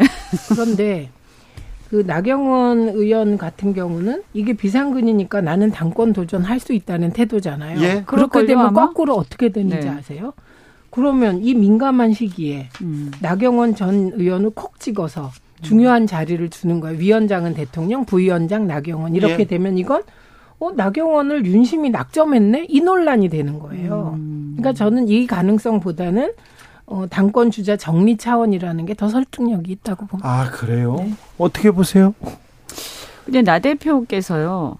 어, 뭐, 여러 가지 뭐, 이렇게 호불호가 있지만, 그래도 지금까지 유력한 당권 주자로 자리매김을 하신 배경에는 그분이 그래도 이때까지 쭉 보면, 어디 줄은 안 서셨어요. 네. 네 당내에서 보면. 네. 그게 저는 어쨌든 나경원 대표의 어, 큰 장점 중에 하나다 이렇게 보거든요. 그래서 이번에도 뭐 감사한 일이고 굉장히 그 역할에 대해서 열심히 하시겠지만 저는 당권의 영향을 받지는 않으실 거라고 봅니다. 끝으로 음. 이재명 민주당 대표가 방위산업체 주식 2억 어, 3천만 원 정도를 취득한 상태로 국방이 활동을 했다. 이 얘기 나왔는데요. 국방이 활동하기 전에 네. 백지 신탁했기 때문에 네. 문제가 없지만 더 중요한 건 마이너스 15%로 전량 매도한 거 이게 네. 중요한 거고 그러니까 사실 어떤 분들은 왜 주식을 사지? 뭐 이렇게 생각할 수 있을 텐데 저는 그럼 이재명 대표는 숨만 쉬어도 욕 먹겠구나. 그리고 중요한 건 지적을 받았을 때 어쨌든 빨리 손해보고라도 판다는 거 이게 중요한 게 이게 오세훈 시장하고 너무 비교되잖아요. 오세훈 시장은 백지 신탁 그거가 문제 있다고 권익위에 구제 요청까지 하지 않았습니까? 예? 근데 지금 파셨는지 제가 모르겠는데 네. 그래서 이거는 뭐 팔았으니까 예, 이제 일단락된 사안 같고 백지 신탁했기 때문에 사실 애초 문제가 안 되는 겁니다. 음. 뭐 어쨌든 이게 법적으로는 사실은 이제 문제는 없죠. 법적으로는 백지 신탁을 하면 되니까. 하지만 이제 대선 나오셨는데 어, 조금, 어, 생각이 조금 여기까지 못 미친 것은, 네. 어, 좀 경솔하신 측면은 있어요. 왜냐하면 이거는 분명히 얘기가 나올 수밖에 없거든요. 네. 여기까지 들을까요? 이연주, 최민희, 최민희, 이연주 두 분과 함께 했습니다. 정치적 원의 시점이었습니다. 감사합니다. 고맙습니다. 고맙습니다. 저는 6시에 2부 이어가겠습니다.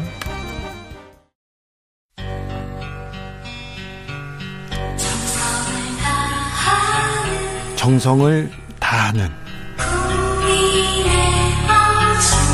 국민의 방송 KBS 주진우 라이브 그냥 그렇다고요.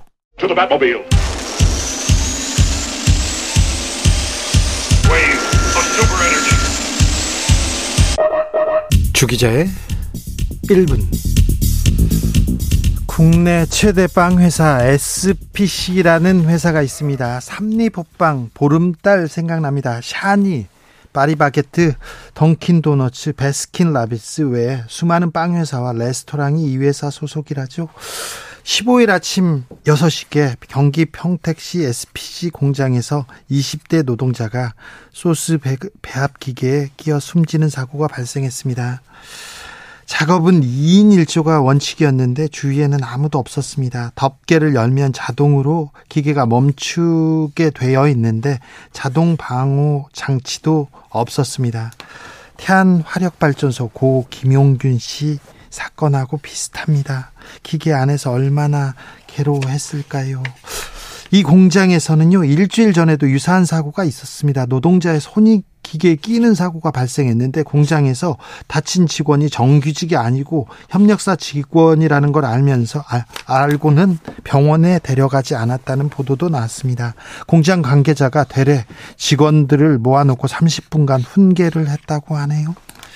사람이 죽었습니다. 하지만 공장은 잘도 돌아갑니다. 사고 다음 날부터 다시 이 공장은 가동됐는데요. 사고가 발생한 피 묻은 기계는 국가수 수사 중이었어요. 그래서 회사에서는 기계에 흰 천을 덮어놓고 옆 기계에서 다시 빵 소스를 만들었습니다. 동료가 뿌리고 간 피 옆에서 노동자들은 빵을 만들어야 했습니다. 이 노동자의 트라우마는 또 어찌할 것인지 가슴이 아파옵니다. 희생된 기혁 씨는 가족을 가족을 부양하기 위해서 고등학교 졸업하고 바로 취업에 뛰어들었습니다. 입사한 지는 2년 9개월 됐으니 20대 여성 노동자는 이제 새내기 노동자였습니다. 그런데 20대 노동자가 또 집에 돌아가지 못하고 숨졌습니다.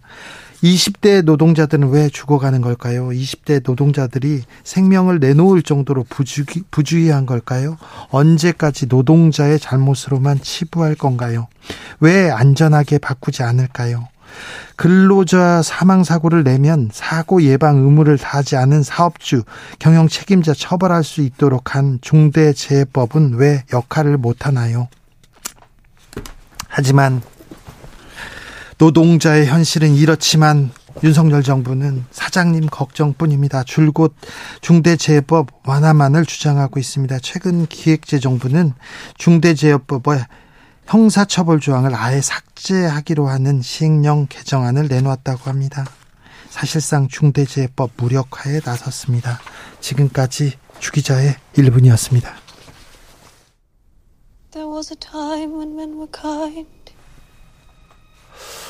0768님께서 최고 경영진이 안전에 신경 쓰지 않으면 안 되겠구나 하고 인지하지 않으면 또다시 안전사고는 일어납니다. 중간 관리자들은 윗선 관리자들 눈치 보면서 쉬쉬할 거고요. 아, 경험입니다. 경영진의 인식이 바뀌지 않으면 또다시 중대재해는 일어납니다. 얼마나 많은 노동자를 잃어야 하는지. 레미제라블의 수록곡이죠. 앤 해서웨이의 I have a dream 듣겠습니다.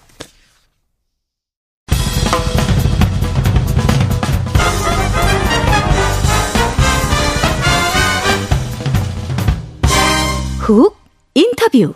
훅 인터뷰 이어가겠습니다. 시진핑 중국 국가주석이 3년임 임박했습니다. 중국 지도자의 장기 집권, 동북아 그리고 세계 정세에는 어떤 영향을 미칠까요?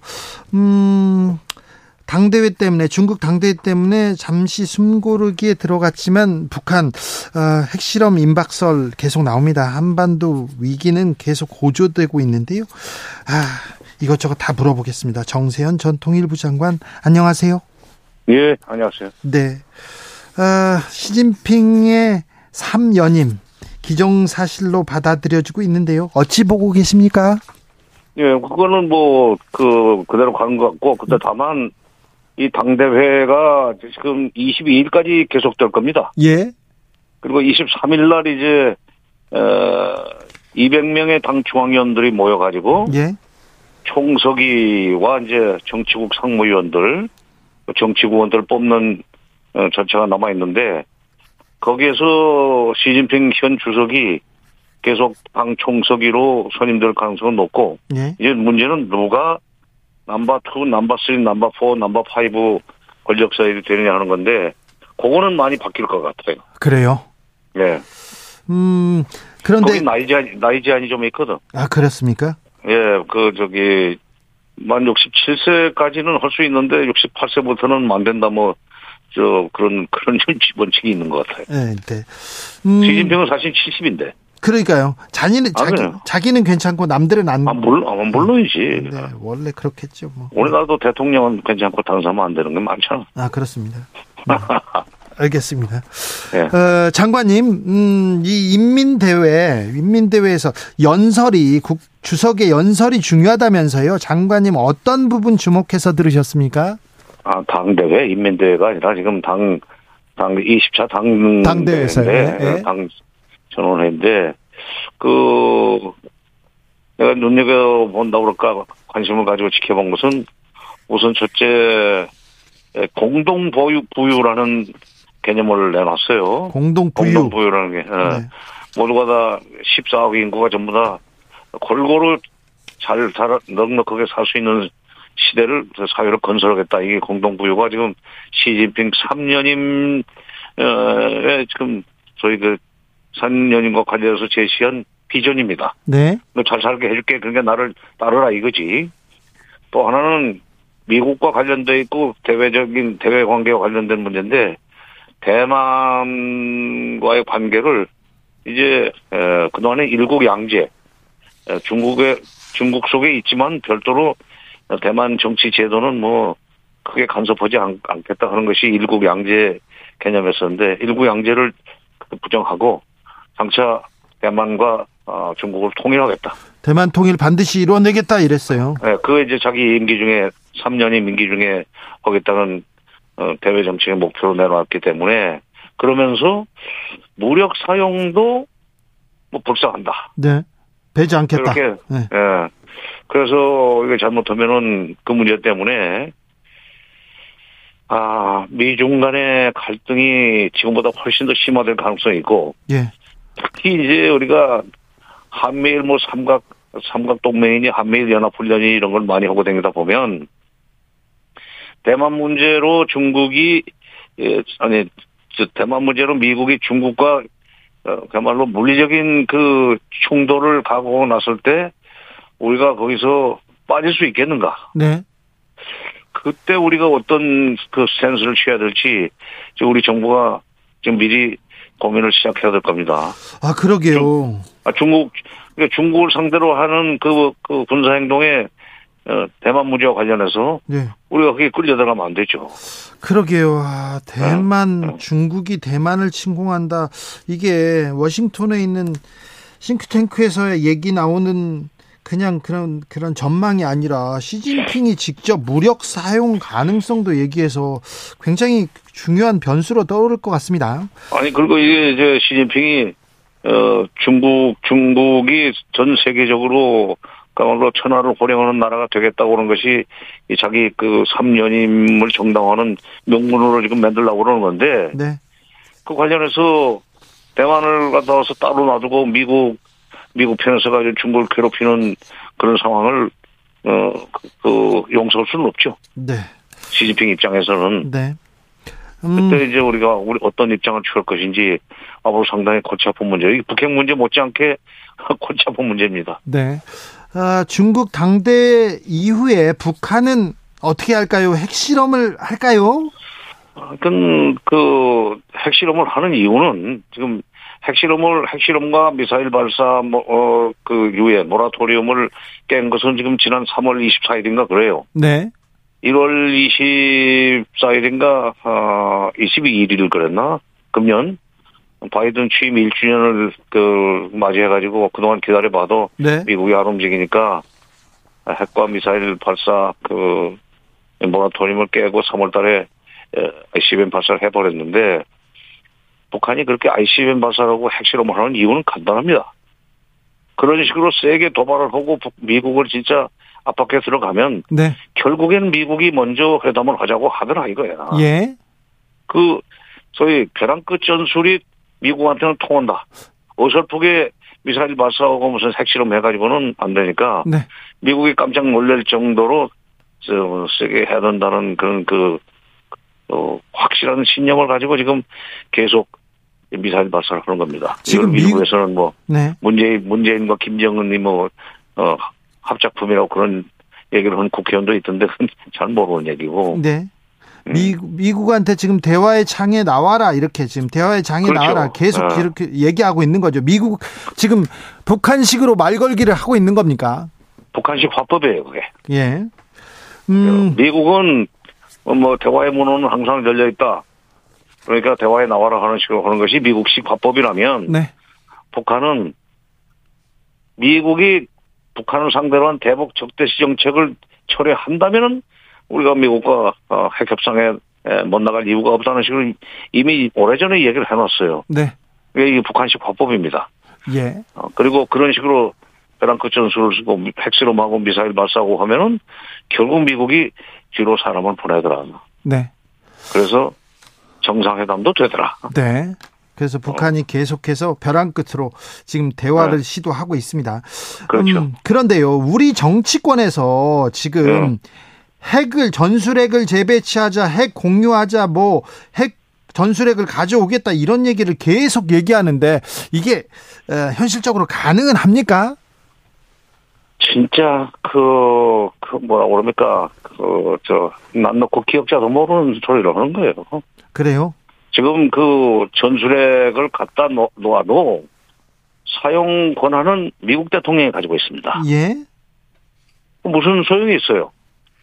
미국 대통령이 쏴라 하는 그 결론을 그 결정을 해가지고 지시가 내려올 때까지는 꼼짝 못하는 것이 전술핵이고 이미 그건 91년에 북한의 비핵화를 유도하기 위해서 어 여기 저 저 저 배치해놨던 전술핵 무기를 미국이 가지고 갔잖아요. 내가 갔잖아요. 네. 다시 들여, 들여놓으면은 북한의 비핵화를 요구할 수 있는 명분이 없어지는 거예요. 예. 어떻게 보면 북한의 핵 보유를 기정사실화하는 조건에서만 전술핵이 들어올 수 있다는 그, 그, 그 불편한 진실을 그 사람들이 지금, 어, 여당 국회의원들이 모르고 자꾸 얘기하는데, 네. 그 다음에 뭐 나토식의 핵 공유로 얘기를 하도, 하더구만요. 근데 예. 나토식의 핵 공유도, 이건 그러려면은 뭐 여기 나토에는 소련을 러시아를 그 겨냥해서 어 그 북대서양 조약 기구에 들어와 있는 국가들이 에 숫자도 많고 네. 어, 한 네 군데인가 미국 핵무기가 배치돼 있을 거예요. 네. 영국, 프랑스는 기본적으로 핵국가고. 예. 근데 여기 갖다 놓으면은 일본을 핵무장 시킬 겁니까? 어? 중국 주변에 중국이나 북한 주변에 나라가 몇 개 없잖아요. 네. 유럽하고 다르죠. 네. 나토가 있는 유럽하고. 그러니까 그것도 비현실적인 얘기고. 장관님 이거는요. 미국 잠수함을 한반도에 상시 배치하겠다 이렇게 얘기하던데요. 미국이 자기 돈 들여서 자기 그 군함 운영 오는 거고 미국의 그 잠수함이나 그다음에 뭐 항공모함은 다 자기들 일정이 있고 예산 편성돼 있어가지고 뭐 대서양을 누비고 태평양 인도 인도양을 누비고 태평양도 뭐 그 누비고 어 잠깐 잠깐 필요가 있으면은 우리 해역에 왔다 가고 그러는데 네. 그거를 여기다가 상시 배치를 시키려면 그 돈 누가 벌어줄 거예요? 어? 돈, 돈 내야 되는 겁니까? 아, 돈 내야지요, 그렇게 되면. 많이 줍니까, 이거? 아이고, 미사일 한 방에 뭐 40억 원인가 그렇다는 거 아니요. 그런데 잠수함도 그렇게 상시 배치를 하면은 네. 그 유지 관리비 내야지. 아, 우리가 국방비를 다 돼야 되는 겁니까? 그런 거는? 국방비를 다 되는 게 아니라 적어도 그 비용은 돼야죠. 예, 예. 말한다고 동맹이니까 해줄 것 같아요? 아니죠. 미국 사람들이, 미국 사람들이 돈을 얼마나 따지는데, 어? 자, 깨라고 그러세요. 네. 자, 지금 그러면 뭐 전술핵 배치, 핵 공유, 뭐, 어, 뭐, 한반, 핵 미, 핵 잠수함 상시 순환 배치 이런 거 다 지금 현실과는 거리가 먼 겁니까? 실현 가능성이 없는 얘기죠. 그리고 핵 잠수함은 핵무기 없어요, 그건. 네. 그 연료가 핵일 뿐이에요. 아, 그렇습니까? 그러니까 네. 장기간 물속에서 그 자명을 할 수 있다는 장점이 있지만 네. 뭐 북한이 이제 미사 잠수함을 가지고 남한을 남쪽으로 와서 괴롭힐 걸 가능성이 있다고 할 때 그 이제 그 감시하기 위해서 여기 대, 대기 고추 쓰듯이 이 저 대기하라는 얘기인데 그러려면 이제 최소한 두대 있어야 되지. 예. 서해도 있고 동해도 있고. 예. 아, 그 돈 경비 우리가 내야 돼. 그다음에 네. 미국이 전술핵 배치라든지 나토식 공유 같은 걸 허용하지 않을 가능성과 관련해서는 네. 또 어떤 점은 핵무장론도 나옵니다. 네, 핵무장론 나왔어요. 어, 개발하죠. 핵, 핵 개발하자고 했어요. 어, 오늘 질문하려고 그랬지. 예, 예. 2005년에 말이요. 예. 노무현 예. 정부 때. 어, 대전에 있는 원자력 연구원의 박사들이 호기심에서 네. 네. 플루토늄 뭐 3, 3g인가? 그 다음에 우라늄 0.3mg인가? 이걸 생산한 것이 들통이 나가지고. 예. 미국이 북한과 같은 대북 제재를 하겠다고 안보리에서. 그래요? 일이 날뛸 때. 네. 우리가 이제 우리 정부 노무현 정부가 영국, 프랑스, 중국, 러시아까지는 설득이 됐어요. 예. 가서 이제 진짜 발이 손이 되게 비니까 아 그 정도 되면 다시는 그런 짓 안 하겠죠. 이 사우스 코리아에 대해서는 그 어, 면제를 해주자 제재 음. 그 대상에 올리는 걸라고 할 때 끝까지 그래도 안 된다고 했던 사람들이 나라가 미국입니다. 바로 그래요? 그 정도로 미국이 한국의 핵 보유를 어, 철저하게 막고 핵, 핵 그러니까 물질 추출 폭탄을 만들 수 있는 프로토늄 추출이나 우라늄 농축도 어떻게 하고 있어요? 아 그래요? 미국이요? 우리 애가 핵 개발한다고 하면 미국이 제일 먼저 반대합니까? 그렇지. 그러면 핵 개발은 사실상 이것도 가능하지 않은 일이네요. 안 되죠. 우리 기술로 우리가 만들겠다 우리가 이것도 안 되죠. 아, 미국과 동맹을 깰 각오가 돼 있으면 그리고 이제 북한처럼 어렵게 살 각오가 돼 있으면은 할 수는 있겠지. 그 그런 각오가 돼야 지금 핵 공윤이 핵을 개발한다. 우리가 게임 체인저를 만들어야 된다. 이게 아, 그렇지. 그러면 아 그럼 그럼 그래요. 그럼 아니, 진짜 전 진짜 놀라는 게 놀란 척 하는 거예요. 아 진짜 놀랍습니다. 그래? 네. 국내 정치 취재만 하고 다니더니 그 네. 국제 정치 몰랐구나. 아우 그래도 이 정도로 심각한지는 몰랐어요. 그런데 뭐 아니, 아니, 자꾸 아니, 자꾸 정치인들이 막 여, 여당 대표랑 막 계속 핵 얘기를 하니까 불안합니다. 아니 저그 어, 연구소에 있는 박사들까지도 그런 얘기하는 사람들 있어요. 그러니까요. 애국자들이지. 에? 애국적인 충정만 으로 되는 게 아니에요. 야, 한미 간의 그 한미 동맹의 그야말로 참 불편한 진실에 대해서 몰라서 그래. 그래요. 중국이나 북한이 반대할 것이다 이게 아니라 지금 미국이 제일 먼저 반대하고 그리고 아까 영국, 프랑스 그런 데도 다 반대합니까? 허락을 안 넣는다니까 그 기존 핵 보유국들이. 그래요. 그럼 특히 미국이 2005년에 노무현 정부 때 얼마나 고생을 했어요. 그 아까 그 얘기 했잖아요. 예, 예. 플루토늄 몇 그램, 그다음에 뭐 우라늄 몇 미리그램 추출한 것이 들통이 나거든. 누가 찔러봤 일러 바쳤는지 모르지만 네. 그것 때문에 자꾸 하는 응? 발이 손이 되게 빌고 그러고 댕기고 간신히 에, 그 벗어날 수 있었어요. 모면할 네. 수 있어요. 제 제재를. 알겠습니다. 네. 그런 나라 그런 관계예요. 한미 간의 핵과 관련된 그, 그 신체적 진실은 그런 그런 정도입니다. 우리가 핵 개발에 추진하자 뭐 착수하자마자 바로 제재가 들어오는군요. 그럼. 네. 그러면 우리가 북한처럼 고립된 섬으로 살아야 됩니까? 그렇죠. 그다음에 이제 가난하게 살아야지. 무역도 다 뭐뭐 뭐 경제 제재도 다 받고요. 그렇지. 네, 알겠습니다. 펑크 837님께서 시진핑 3, 3년임 앞으로 미국과의 강대강으로 더 치달을 가능성이 있고요. 미국 쪽으로 기운 우리와도 대척에 설 가능성 높고 대중무역 타격 불가피한데 아무런 대책이 없는 것 같아서 불안합니다. 우리 정부 어떻게 해야 할까요? 이렇게 물어봅니다. 여기서 여기서 우선 간단하게 말씀드리면은 미국과의 밀착 관계는 어느 정도 좀 조금 조심스럽게 그 거리를 둬야 된다고 그럴까? 네. 소위 그 중국과의 관계가 악화되는 경우에 우리한테 올 경제적 불이익을 생각해서 지금 경제적 미국, 한테 네. 너무 이렇게 달라붙는 것은 네. 좀 곤란합니다. 나중에 그 대만 문제 터졌을 때 도리 없이 끌려가게 돼 있어. 네. 그걸 생각해서도 군사적 협력을 하되 네.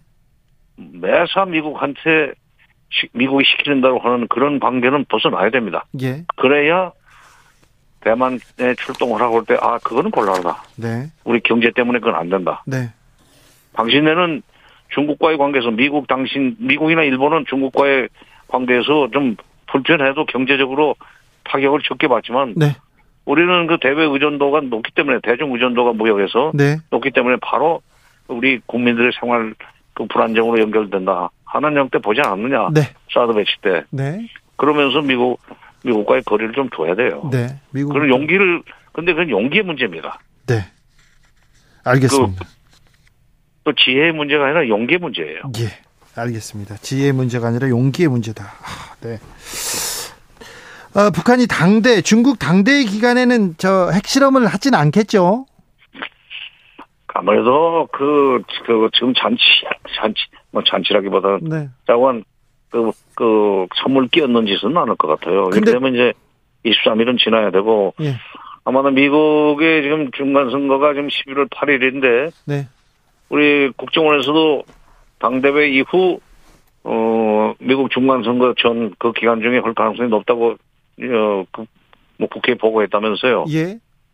근데 그 앞으로 그 이 당대회가 23일 날 다 끝나는 셈이니까 네. 전체 끝나는 건 23일이에요. 예.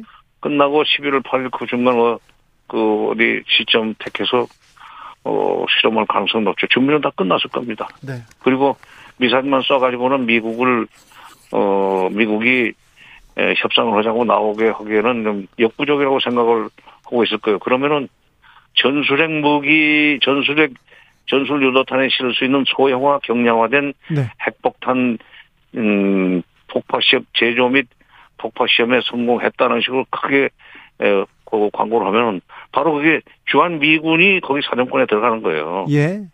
그러면 미국이 좀 생각이 다, 어, 그, 달라지죠. 아무튼 대화에 이렇게 끌어들이기 위해서 계속해서 북한은 도발할 것이다. 그런데 그렇죠. 도발을 네. 위한. 네. 근데 그게 남한의, 남한을 대화로 끌어내려고 하는 게 아니라 미국을 대화로 끌어내려고 그러는 돌려차기요. 예. 돌려차기. 아무래도 그래도 이렇게 무력 도발을 하고 있고 미사일을 쏘고 있는 가운데도 우리는 대화를 시도하고 평화를 얘기해야 될 텐데요. 우리는 그렇죠. 예. 그러니까 우리는 이제 그 북한과의 관계, 북한과 대화가 필요한 것은 예. 어 미국을 상대로 해서 대화를 할 때 너무 그렇게 때를 쓰지 말라는 얘기를 할 수 있고 해야 되는 입장은 대한민국밖에 아니잖 없잖아요. 예. 과거의 경험으로 보면은 뭐 김대중 노무현 정부 시절에 내가 이제 현장에서 일을 했던 사람이지만 예. 남북 관계를 통해서 북한한테 수시로 북미 대화 할 때 너무 때 쓰지 마라. 그러면 미국의 강경파들이 북한을 압박하자는 얘기를 정당화시키는 그 결과밖에 안 되니까 네. 적절하게 말하자면 벼랑 끝을 써더라도 네. 어 상대방이 그, 그 퇴로가 없는 그런 식의 상대방은 그 퇴로가 없는 식의 저 접근을 하지 말고 네. 좀잘좀 해라 그런 네. 식의 얘기를 많이 했었습니다. 네. 그렇게 해서 육자회담도 성사가 됐고 합의가 됐고 그랬었죠. 물론 나중에 그걸 서로가 이제 지키지 않아서 어 뭐 없던 일이 돼버렸지만 네. 어쨌건 한국은 어, 미북 대화가 시작되기 전이라도 네. 군사적인 문제가 이제 해결돼야만 되지만은 어 남북 간에 뭐어 인도적 차원의 무슨 어 지원 문제를 둘러싼 또는 적십자 회담도 할 수도 있고 네. 이런 계기를 빨리 좀 포착하고 만들어 나가야 됩니다. 알겠습니다. 0328님 어르고 달래기도 해야죠. 같이 싸우자고 아, 덤비면 네. 파멸입니다. 그렇게 얘기하시네. 어. 네. 아, 1416님 장관님 주기자한테 초 딩한테 호통치는 것 같네요. 얘기합니다. 네. 네. 저를 예뻐하셔가지고 지난번에 만났을 때 5만 원 주셨어요. 제가 그거 참여하라고 줬지. 네, 그걸로 라면 사 먹었습니다. 제가. 이런 5만, 5만 원짜리 라면이 어디 있어? 아니요, 좀 다른 데도 사줘야 되니까 5만 원 라면 사. 어, 그래. 아, 네. 후배들도 사주고. 네. 어, 사람 그래야 돼. 알겠습니다. 보면은 돈을, 돈이 생기면 풀어야 돼. 아, 그러면 다른 사람 줬어요. 아, 그래, 잘했어요. 그러니까 다음번에 보면 또 달라는 말입니다. 아, 어, 달라고 하면 좋겠 알겠습니다. 감사합니다. 장관님 말씀 잘 들었습니다. 예. 정세현 전 통일부 장관이었습니다. 정치 피로, 사건 사고로 인한 피로, 고달픈 일상에서 오는 피로. 오늘 시사하셨습니까? 경험해 보세요. 들은 날과 안 들은 날의 차이. 여러분의 피로를 날려줄 저녁 한 끼 시사. 추진우 라이브.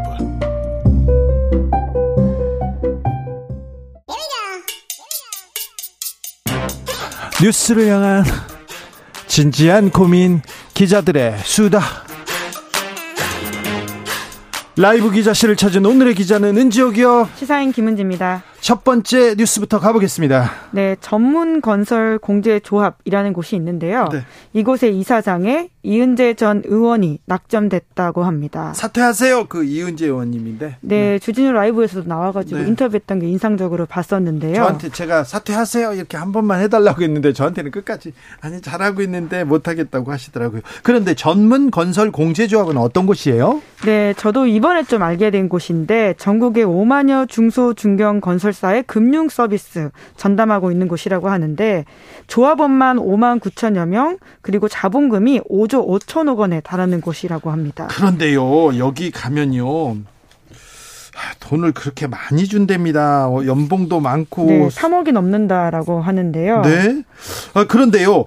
음 이은재 전 의원께서 이 건, 건설 공제 조합 여기하고 또 관련성이 있으면 뭐 전, 직무 관련성이 있으면 아, 뭐, 그갈 수도 있지 않습니까? 네, 이제 근데 없다는 게 중론인데요. 실제적으로 이제까지도 굉장히 이제 낙하산 논란에 휘둘렸기 때문에 네. 이번에는 좀 그러지 않게 하겠다라고 해서 공모 절차를 거쳤다라고 하거든요. 그런데요. 네, 이제 그럼에도 불구하고 이은재 전 의원이 지금 건국대 정치행정학부 교수를 지냈었고 국회의원을 두 번 했었는데 네. 두번 다 특히 건설, 금융 분야 관련한 경험이 있진 않다 이런 지적이 나오고 있습니다. 했던 상임위들 쭉 봤는데요. 말씀하셨던 것처럼 사퇴하세요라고 해서 유명했던 상임위는 이제 교문 교육 관련된 상임위였었고요. 그리고 안행위, 정보위, 법사위 이렇게 주로 했었습니다. 아, 그렇군요. 네, 이제 그러다 보니까 적절한 인사가 아니다, 전문성이 있느냐 이런 비판들이 있는데요. 특히나 건설 현장의 세부 공정을 담당하는 중소 중견 기업들 대상으로 보증, 대출, 공제 이런 업무를 하고 있는 곳이기 때문에 전문성인 부분에 있어서는 계속 좀 비판을 받고 있는 지점이 있습니다. 이사장 말고요. 이런 데는 있지 않습니까? 이 산하단체 상임감사라고 있어요. 거기가 꽃보직입니다. 그 자리도 있습니까? 네, 관련해서는 홍지만 전 대통령실 정무비서관이 지원을 했었는데 최종 심사에서 탈락해서 지금 상임감사는 다시 공모 절차를 거치고 있다라고 합니다. 아, 지금 두 명을 또 이렇게 보내기엔 좀, 좀 약간 비판이 좀 버거웠나 보죠. 아무튼 낙하산이란 비판 계속 있습니다. 네, 실제로 지금도 더불어민주당 출신의 의원이었던 유대훈 이사장도 낙하산이었다 이런 비판들이 있었는데요. 네. 이은재 전 의원 같은 경우에는 직접 윤석열 대통령이 임명한 건 아니지만 윤 대통령도 후보 시절에 공공기관 낙하산 원천 차단하겠다 이렇게 밝힌 바가 있었고요. 후보 때는 다 그렇게 얘기해요. 네, 이제 그러다 보니까 더욱더 연관지어서 논란이 되고 있는데 물론 캠프에서 직접 일을 했던 건 아니지만 2020년에 윤석열 대통령 관련해서 일종의 퍼포먼스를 해서 눈길을 끈 바가 있습니다. 네. 윤석열을 살리고 대한민국의 헌법 체제를 수호할 사람이 누구냐라고 하면서 윤석열 검찰총장의 호위무사가 되어서 국회에 들어가서 윤석열을 지키겠다 이 렇게 선언을 한 바가 있고요. 그때 혈서 썼나요? 네, 본인의 밝히기로는 혈서를 썼다라고는 하는데요. 그렇죠. 이게 머리에 띠를 맺고 혈서 썼다고 그때 해가지고. 네, 참... 사진이 공개된 바가 있는데 그때조차도 이제 혈서가 아니지 않고 소독약이 있지 않느냐 이런 지적들이 있었는데 본인이 실제로 인터뷰에서 약간 피가 모자라서 물을 좀 섞었다라는 식의 이야기를 했다라는 언론 보도가 있습니다. 네, 혈서를 쓰다가 피가 모자라서 좀 섞었답니다. 네, 그, 그 정도는 좀 봐주자고요. 네, 네. 그리고 그 당시에는 한국 경제당 대표였다라고 하는데 한국 경제당이요? 아니요, 그 이분 기독자유 통일당 아니었나요? 네, 그 앞서서는 미래통합당이었습니다. 예? 그러니까 지금의 국민의힘의 전신이었던 위성 정당이라고 할 수 있는데 그곳에서 공천이 배제된 것에 반발을 해서 말씀처럼 기독자유 통일당에 들어갔었는데요. 네. 여기서도 공천에서 탈락을 했었습니다. 불교 신자였잖아요. 불교 네. 신자였는데 기독자유 통일당 대표로 간다고 해가지고 그때 크게 비판받았죠. 네, 본인 말로는요, 불교, 천주교, 개신교 다 했었다라는 식의 이야기. 이야기도 언론 인터뷰에서 했었는데요. 정치인들은 기블릭 믿는다 이렇게 하잖아요. 기독교, 불교, 카톨릭 신자라고 기블릭 얘기합니다. 네, 결과적으로는 한국경제당에서 비례대표 1번을 받긴 했었는데 이제 이 당 자체가 원내 입성을 하지 못하면서 또 무소속으로 탈당을 하기도 했던 경력이 있습니다. 네. 그리고 대선 이후에는 이은재 국민의힘 강남구청장 예비 후보로 출마를 했던 적이 있는데요. 아, 그렇죠. 당시 이전 의원 같은 경우에는 또 윤석열 대통령 당선인을 만나서 인수위에서 사무실 이 사진을 공개한 적이 있어가지고 굉장히 눈길을 끌었었는데요. 네. 하지만 당내 경선에서는 떨어졌었습니다. 그렇군요. 아, 네. 아무튼 공공기관 낙하산 원천 차단하겠다고 하는데 지금 공공기관에 낙하산이 하나씩 둘씩 이렇게 들어가고 있습니다. 나는 나연님께서 김은지 기자님 왕팬입니다. 화이팅 얘기합니다. 네, 감사합니다. 네. 근데 이제 대통령실 입장을 좀 말씀드리자면요. 낙하산 이번 논란에 대해서 TV조선과의 인터뷰에서는 이런 이야기를 했다라고 하는데 해당 기관이 공공기관이 아닌 협회나 단체에서 결정한 것이기 때문에 언급하는 건 좀 부적절하다라는 식의 이야기를 했다고 합니다. 알겠어요. 대통령실에서 언급하는 건 부적절하다. 하다. 공공기관, 협회나 단체에서 결정한다. 아, 그런데 거의 대부분 대통령실에서 결정할 거리요? 네, 왜냐하면 말은... 해당 기관의 어떤 그 결정 구조가 국토부 기재부 국장 그리고 국토부가 위촉한 전문가 이런 사람들로 구성이 되어 있어서 네. 계속 정부 입김이 작용할 수 있는 구조다라는 비판이 있습니다. 그 전에도 청와대에서 많이 낙점했죠. 네, 지금 대통령실에서 하겠죠. 다음으로 만나볼 뉴스는요? 네, 가짜 산업자 사건이 아직도 기소가 안 돼 있다고 아니 사건이 합니다. 벌어진 게 언젠데 아직도 수사하고 있어요? 네, 그러니까 작년에 떠들썩했던 거 아마 기억을 하실 텐데요. 예? 이 사건이 경찰을 수사를 해서 검찰로 넘겼거든요. 그런데 아직까지도 검찰이 계속 수사를 하고 있다라고 하는데요. 주요 등장 인물이 좀 쟁쟁하죠? 네, 아마 기억하실 텐데 박영수 전 특검 그리고 이 암흑의 당시 부장검사 이동훈 전 조선일보 논설위원 최근에 윤석열 대통령과 관련 해서 네. 1시간 동안 만나면 59분 동안 혼자 이야기한다 이런 폭로를 하기도 했었던 인사이고요. 네. 엉섬석 전 TV조선 앵커 그리고 이암흑의 중앙일보 전 논설위원 정암흑의 전 TV조선 기자 이런 사람들이 있었습니다. 그러니까 기소 의견으로 검찰에 송치됐죠. 네, 이제 다양한 접대를 받았다라는 비판인데요. 김영란법 위반 혐의이거든요. 김무성 전 의원은요? 네, 김무성 전 의원도 이제 뒤늦게 이제 기소 의견으로 송치가 된 바가 있습니다. 근데 이분들 다 지금 재판받고 있어요? 현역에서 아니, 아직도 아, 지금 재판까지도 안 갔습니다. 가, 그 아직도 조사하고 있다고요? 네, 그러니까 이게 사건이 그렇게 복잡한가라는 좀 의문이 드는데요. 그래서 오늘 아침에 경향신문에서 새로운 또 기사가 났는데 박영수 전 특검 같은 경우에는 이제 가짜 김모 가짜 산업자 김모 씨가 또 관련해서 새로운 진술을 했다라고 하는 것입니다. 그런데 왜 이렇게 검찰에서는 이런 이 수사를 그냥 이렇게 뭉갠다고 합니다. 그 동네에서는. 그런데 왜 이렇게 수사 의지를 안 보입니까?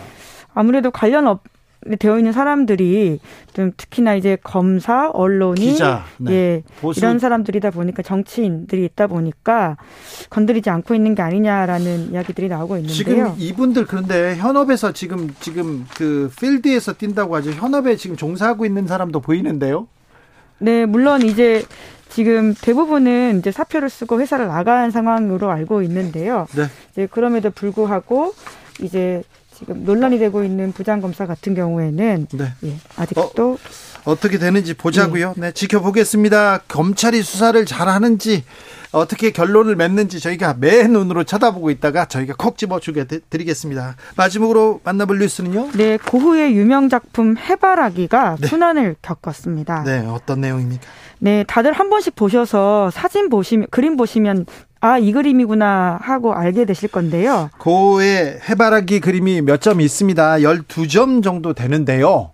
그런데 그 중에서도 가장 유명한 해바라기 중 하나입니다. 네, 그렇습니다. 미국, 네덜란드, 일본 이런 곳에 있는데요. 이번에 그 수난을 겪은 작품은 런던의 내셔널 갤러리에 있는 것입니다. 내셔널 갤러리. 네, 10월 14일 환경운동가 두 명이 해당 작품에다가 토마토 스프를 던졌다라고 하는데요. 네. 다행히 그림은 손상되지 않았고 액자의 가벼운 훼손이 발생했다라고 하는데 네. 네, 이 환경단체 Just Stop Oil 소속의 사람들이 이런 일을 벌였다라고 합니다. 네. 왜 이런 일을 벌였냐가 가장 궁금하실 텐데요. 스프를 뿌린 다음에 이렇게 외쳤다라고 해요.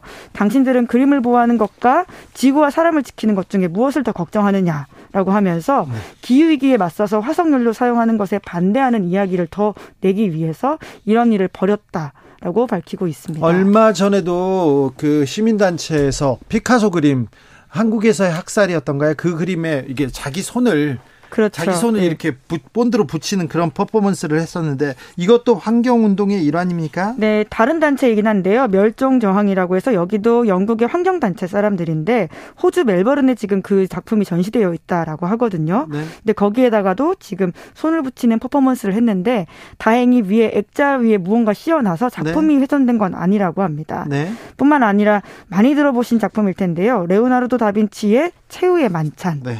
그리고 영국에서는 꽤 유명한 그림인데 건초마차라고 하는 200년 된 작품이 있거든요. 예. 여기에도 접착제를 사용해서 손을 붙였다라고 하는데 하나같이 기후 종말을에 대한 위기 의식을 고취시키기 위해서 했던 퍼포먼스다 이렇게 밝히고 있습니다. 환경을 위해서 이 정도는 좀 감수하자 이런 사람들도 있고요. 아이고 꼭 이렇게까지 해야 되느냐 이런 분들도 많습니다. 다양한 반응 엇갈립니다. 네, 해당 대변 단체 대변인이 이제 그렇게 이야기를 하고 있는데요. 사람들의 관심이 환경 문제로부터 멀어지는 것이 가장 걱정이라고 하면서 그래서 경각심을 높이기 위해서 했다면 이거는 성공한 퍼포먼스인데 꼭 비판도 또 있어요? 네, 아무래도 워낙 영화이다 보니까 이제 망가지면 어떡하냐라는 부분에 걱정도 있습니다. 네. 이제 그만큼 기후 위기에 대한 서구 사회의 어떤 활동, 액션들이 강해지고 있다라는 것도 굉장히 눈에 띄는 부분입니다. 네. 어, 이분은 어떻게 됩니까? 이 그 환경운동가들? 네, 물론 경찰에 잡혀가가지고요. 구금돼서 체포됐다라고 합니다. 네. 뭐 경우에 따라서는 훈방 조치가 되기도 하고 벌금을 내기도 하고 다양하다라고 합니다. 진짜 이 그 작품에 훼손을 하면 그거는 아, 이거 구금으로 이렇게 안 될 텐데. 그렇죠. 네. 예. 그분들도 다 이해하고 그냥 그냥 뭐 바깥에 유리 벽 뭐 그런데 했겠죠. 꼭 이렇게까지야 지금 이렇게 이렇게 하면 안 이렇게까지 우리가 외치지 않으면 안 돼서요. 이런 목소리가 지금 공존하고 있습니다. 기자들의 수다 시사인 김은지 기자 함께 살펴봤습니다. 감사합니다. 네, 고맙습니다. 교통정보센터 다녀올게요. 임초희 씨.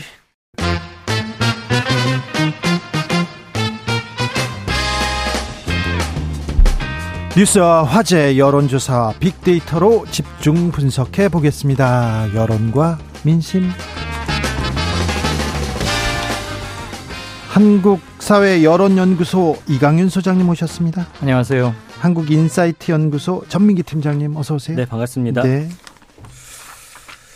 어, 대통령의 지지율이 더 떨어지지는 않고 있습니다. 네, 해외 순방 외교 중 이른바 비속어 파문으로 지지율이 8월 초에 제일 낮았던 그 갤럽 기준으로 제일 낮았던 24%를 한번 동률을 기록했고 이게 계속 좀 논란이 커지니까 또 추가 하락하지 않겠느냐라는 예측이나 예상이 많았는데 그거와는 조금 달리 예측 네. 일단 빗나가서 추가 하락은 하지 않았고 반등을 바로 했어요. 반등을 몇 퍼센트나 했어요? 갤럽 기준으로는 비속어 파문이 막 터지자마자는 24까지 하락했다가 네. 29로 올랐다가 네. 다시 28로 조금 빠지고 거기서 그런데요. 근데 1% 포인트 움직인 거 가지고는 네. 민심의 변화를 말하기는 조금 이르고 그런데 네. 자그 이후에 대통령의 비속어 비속어 파문 이후에 어떤 일이 있었냐? 권성동 네. 의원의 거의 막말 파동. 예, 그 다음에 뭐 정진석 비대위원장이 계속 이렇게 강경 발언. 그리고 김문수 경산호 위원장의 위원장 내정자의 뭐, 뭐, 총살감, 뭐, 뭐, 네. 김일성주의자 네. 등등등. 네. 이제 오늘 고발됐는데, 이런 것들이 쭉 이어졌는데, 또 카톡 먹통 사태도 터졌죠. 네. 그래서 아마 아, 카톡 먹통 사태가 없었으면은 지금도 1년에 여권 핵심 인사들의 그런 발언 시리즈가 톱뉴스를 장 톱뉴스를 차지할 거라고 보는 게 상식적인데 지금은 조금 아니었고. 그런데요. 그 네. 발언과 함께 예. 자, 핵무장하자, 전술핵 재배치하자 음. 이렇게 계속 강경 북한에 대한 강경 발언 쏟아 쏟아냅니다. 네. 민주당에서는 친일 관련된 얘기를 하고 있지만 친일 국방 얘기가 나왔고요. 그렇지만 그래도 북핵이나 음. 북한의 무력 도발 이게 워낙 큰 이슈이기 때문에 때문에 그래서 지금 좀 결집합니까? 네. 안보 아, 북한의 뭐 전에 그 미사일만 쏘았던 거에 비해서는 좀 다, 다변화됐달까? 뭐 그랬잖아요. 그리고 너무 잦았고 이래서 대북 안보 문제 좀 자극을 받음직한 상황이고요. 그것 때문에 민주당에서도 여론이 조금 이상하게 돌아간다는 걸 감지를 해서 이제는 친일 국방 얘기는 엊그제 사이에는 최근은 안 꺼내고 있는 데다가 보수 핵심 지지층에서 대통령의 국정 지지율 추가 하락에 대한 위기감 이런 거 발동됐을 겁니다. 이전에 이명박 그리고 박근혜 전 보수권 대통령 때의 지지율 추락 으로 인해서 생긴 혼란 이런 거에 대한 학습 효과랄까? 네. 사전 경험 효과도 좀 작용했을 것 같고요. 자, 이 민심을 빅데이터로 연, 좀 네. 돌려보겠습니다. 윤석열 대통령과 관련해서 지난 한 달 동안 커뮤니티와 블로그, 뉴스, 인스타그램, 트위터에서 text mining 기법으로 분석한 결과 언급량이 119만여 건인데요. 그 40만 건이었던 게 이번 주에는 18만 건으로 떨어졌다. 이건 뭐냐면은 이슈의 중심에 있던 윤석열 대통령 의 이름이 네. 많이 빠졌다는 거죠. 그렇죠. 비속어 논란이라든지 외교 문제 이런 거에서 이제 조금씩 벗어나고 있다. 네. 그 감성어도 보시면요. 외교, 문제, 뭐 언론 이런 이야기가 있습니다. 뭐 MBC 관련한 이야기들 많이 하고 있는데 그 안에 말씀해 주신 대로 국방이라든지 안보 이런 부분이 보인다라는 것이죠. 그 감성어 비율도 부정이 78%까지 내려왔는데 그 많이 언급될 때는 86%까지 올라갔었거든요. 네네. 차차 윤석열 대통령에 대한 관심도 줄어들면서 부정 평가도 조금 예전으로 좀 돌아가고 있다. 이렇게 보셔야 될 것 같아요. 뭐, 잘하다도 있습니다만 전체적으로는 미숙하다, 어, 창피하다, 뭐, 이런 단어들, 위기다, 어, 논란이다. 이런 단어들을 보여주고 있습니다. 이강윤 소장님, 네. 대통령의 말이 대통령이 잘 보이지 않을 때 지지율은 오히려 올라갑니다. 네. 그러니까 이걸 어떻게 봐야 됩니까? 그만큼 대통령이 뉴스 전면에 나오거나 주어가 된다면 실수나 뭐가 잦았고 그래서 실수는 실망으로 잦은 실망은 신뢰 상실로 이어진다는 수치의 반영이겠죠. 네. 김건희 여사 관련해서는 빅데이터는 어떤 점을 또 보고 있습니까? 네, 똑같은 기간 동안 언급량이 25만 2천여 건이요. 예전에 비해서는 좀 많이, 많이 줄었네요. 줄어들었습니다. 두 분다 많이 줄었어요. 네, 언급량 어, 그 키워드들 보면은 뭐 주가 조작, 검찰, 특검, 논문 요런 단어가 아무래도 얼마 전에 있어요. 봉사활동 했는데 이 부분은 많이 안 나오네요. 예, 그 얘기는 뭐 아직 그렇게 쭉 등장하지 않고 있고요. 표절이나 도이치모터스 아무래도 굵직굵직한 사안에 사람들이 조금 더 집중하고 있다고 봐야 될 것 같고요. 네. 여전히 부정 감성어 78%, 표절, 그다음에 지지부진하다, 똑똑하지 않다, 허위, 손해, 혐의, 범죄, 임금체불 뭐 등등의 단어 괜찮다가 있고요. 음, 뭐 요거는 글쎄요. 뭐 누굴 뭐 배우를 닮았다 뭐 이런 키워드가 긍정으로 잡히는데 이거는 뭐 어떤 평가라고 봐야 될지는 제가 어, 좀 음, 평가를 유보하겠습니다. 잠시 전에 이강윤 소장이 언급한 윤석열 대통령의 국정 지지도 28%는요. 한국갤럽이 지난 11일에서 13일 전국 성인 1,002명을 대상으로 조사했습니다. 29%는 10월 4일에서 6일, 24%는 9월 27일에서 28, 29일 조사했습니다. 자세한 내용은 중앙선거 여론조사 심의위원회 홈페이지 참조하시면 됩니다. 그런데요. 네. 음, 아무튼 어, 답보라고 해야 되겠습니다. 1, 2%는 큰 차이로 읽는 음, 거는 뭐좀 음, 무리고요. 네. 네. 네. 더 이상 추가 하락은 하지 않았다. 의외로 그렇죠. 받아들인 게 많고요. 예. 그리고 지금 출범 이후로 50%를 넘겨본 적은 5월 4, 5월 마지막하고 6월 초 4주 빼고는 계속 없어서 지금 현재는 긍정적으로 보는 게 약 30%, 부정적으로 보는 게 60%, 30대 69도가 거의 고착화되어 가는 것 같아요. 네. 이제. 아무튼 하락의 그 기울기는 지금 이제 멈췄으니까. 네, 일단 멈췄다. 네, 이젠 조금 잘해주기를, 이제 능력을 보여주기를, 실력을 음. 어, 비추기를 좀 바라보겠습니다. 국정감사 3주차 접어들었는데 네. 어떤 단어들이, 어떤 어휘들이, 그리고 어떤 생각들이 지금 국민들한테 이렇게 관심을 끌까요? 그 아무래도 지난주에도 말씀드렸지만 국정감사 자체에 대한 관심도는 예전에 비해서 많이 높지 않다. 그러나 최근에 이제 그 김문수 네. 어, 저기 경제사회 경사노위위원장에 대한 그 이야기는 아무래도 등장을 하네요. 그래서 김일성주의자 같은 경우는 지금 부정 감성어가 80% 넘거든요. 네. 이게 색깔론이다, 어, 막말이다, 논란이 될 것이다. 처음 듣는다. 그 안에서도 존경한다, 뭐 맞다 이런 키워드들이 있거든요. 네. 결국에는 강성 지지자들은 뭐 그렇게 반응을 하는 겁니다. 그러나 늘 말씀드리는 게 요즘에는 이렇게 너무 강한 발언이 특히나 많은 국민들로부터 어 공감대를 얻지 못한다라고 한다면 전체적인 이그 인물에 대한 평가는 결국에는 부정적으로 흘러갈 수밖에 없는 거예요. 이거는 누가 보더라도 어, 지지자들을 위한 발언이라고밖에 볼기가 좀 어려울 것 같습니다. 논란이 된다라는 말이 좀 가장 크게 나오고 있거든요. 망언이라는 이야기도 있고요. 네. 그러게요. 이게 보수 지지층을 다 품기에도 굉장히 좀 어려운 단어 아닙니까? 그럼요. 그리고 보수층이 이미 이탈이 됐죠.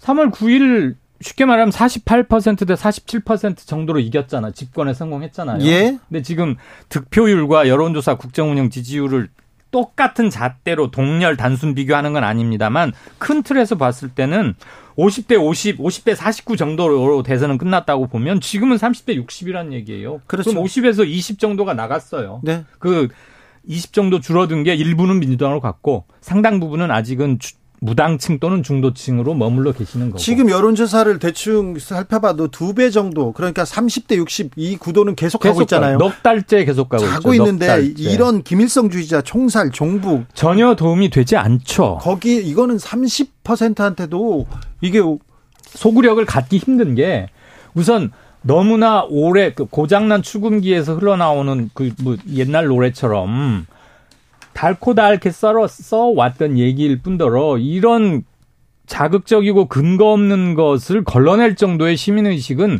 합리적인 층에서 굉장히 많이 성숙돼 있다. 그걸 알아야 되는데 김문수 위원장 같은 사람 모르는 것 같아요. 이런 발언들이 어 효과가 있어 보이는 착각을 불러 일으킬 수가 있어요. 그래요? 왜냐하면 지난 제가 두 번의 총선과 몇몇의 이제 그 이런 음 어, 선거를 보면서 느낀 점은 언급량이나 이런 부분에서 이런 발언을 하면 많이 올라갑니다. 그리고 심지어 긍정적인 반응이 많다라고 좀 보여지기도 해요. 그러나 결국엔 제가 그때 당시에 이제 막말이라든지 이런 어 것들을 많이 쏟아낸 그런 후보들을 봤을 때는 결국에는 다 어, 당선이 안 됐다라고 보여져요. 그리고 네.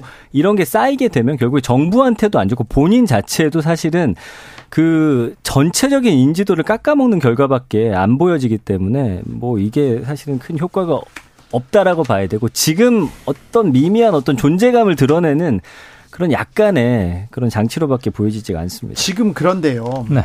음, 소장님, 팀장님, 김문수를 쓴다는 것, 이은재를 쓴다는 것, 음. 이 부분은 이분들은요.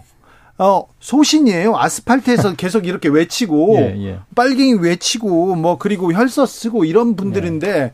이런 분들을 중용한다는 것은, 아, 우리가, 음, 지금 그 중간에 있는 사람들의 민심을 얻지 못하기 때문에 집토끼라도 지키겠다. 네. 그 과격하지만 이 태극기 세력이라도 안고 가겠다.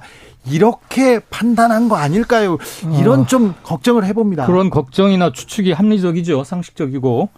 색깔론성 그런 극렬 발언들 일련에 뭐 지금 정진석 비대위원장이 계속 쏟아내고 있어요. 예, 친일 뭐뭐 뭐 이거 네. 조선과 일본 이런 것들은 스스로 입지를 좁히는 것인데 그리고 여론의 비판이 즉각 즉각 제기됨에도 불구하고 이들을 계속 안고 오히려 강화시키고 토닥거리면서 가잖아요.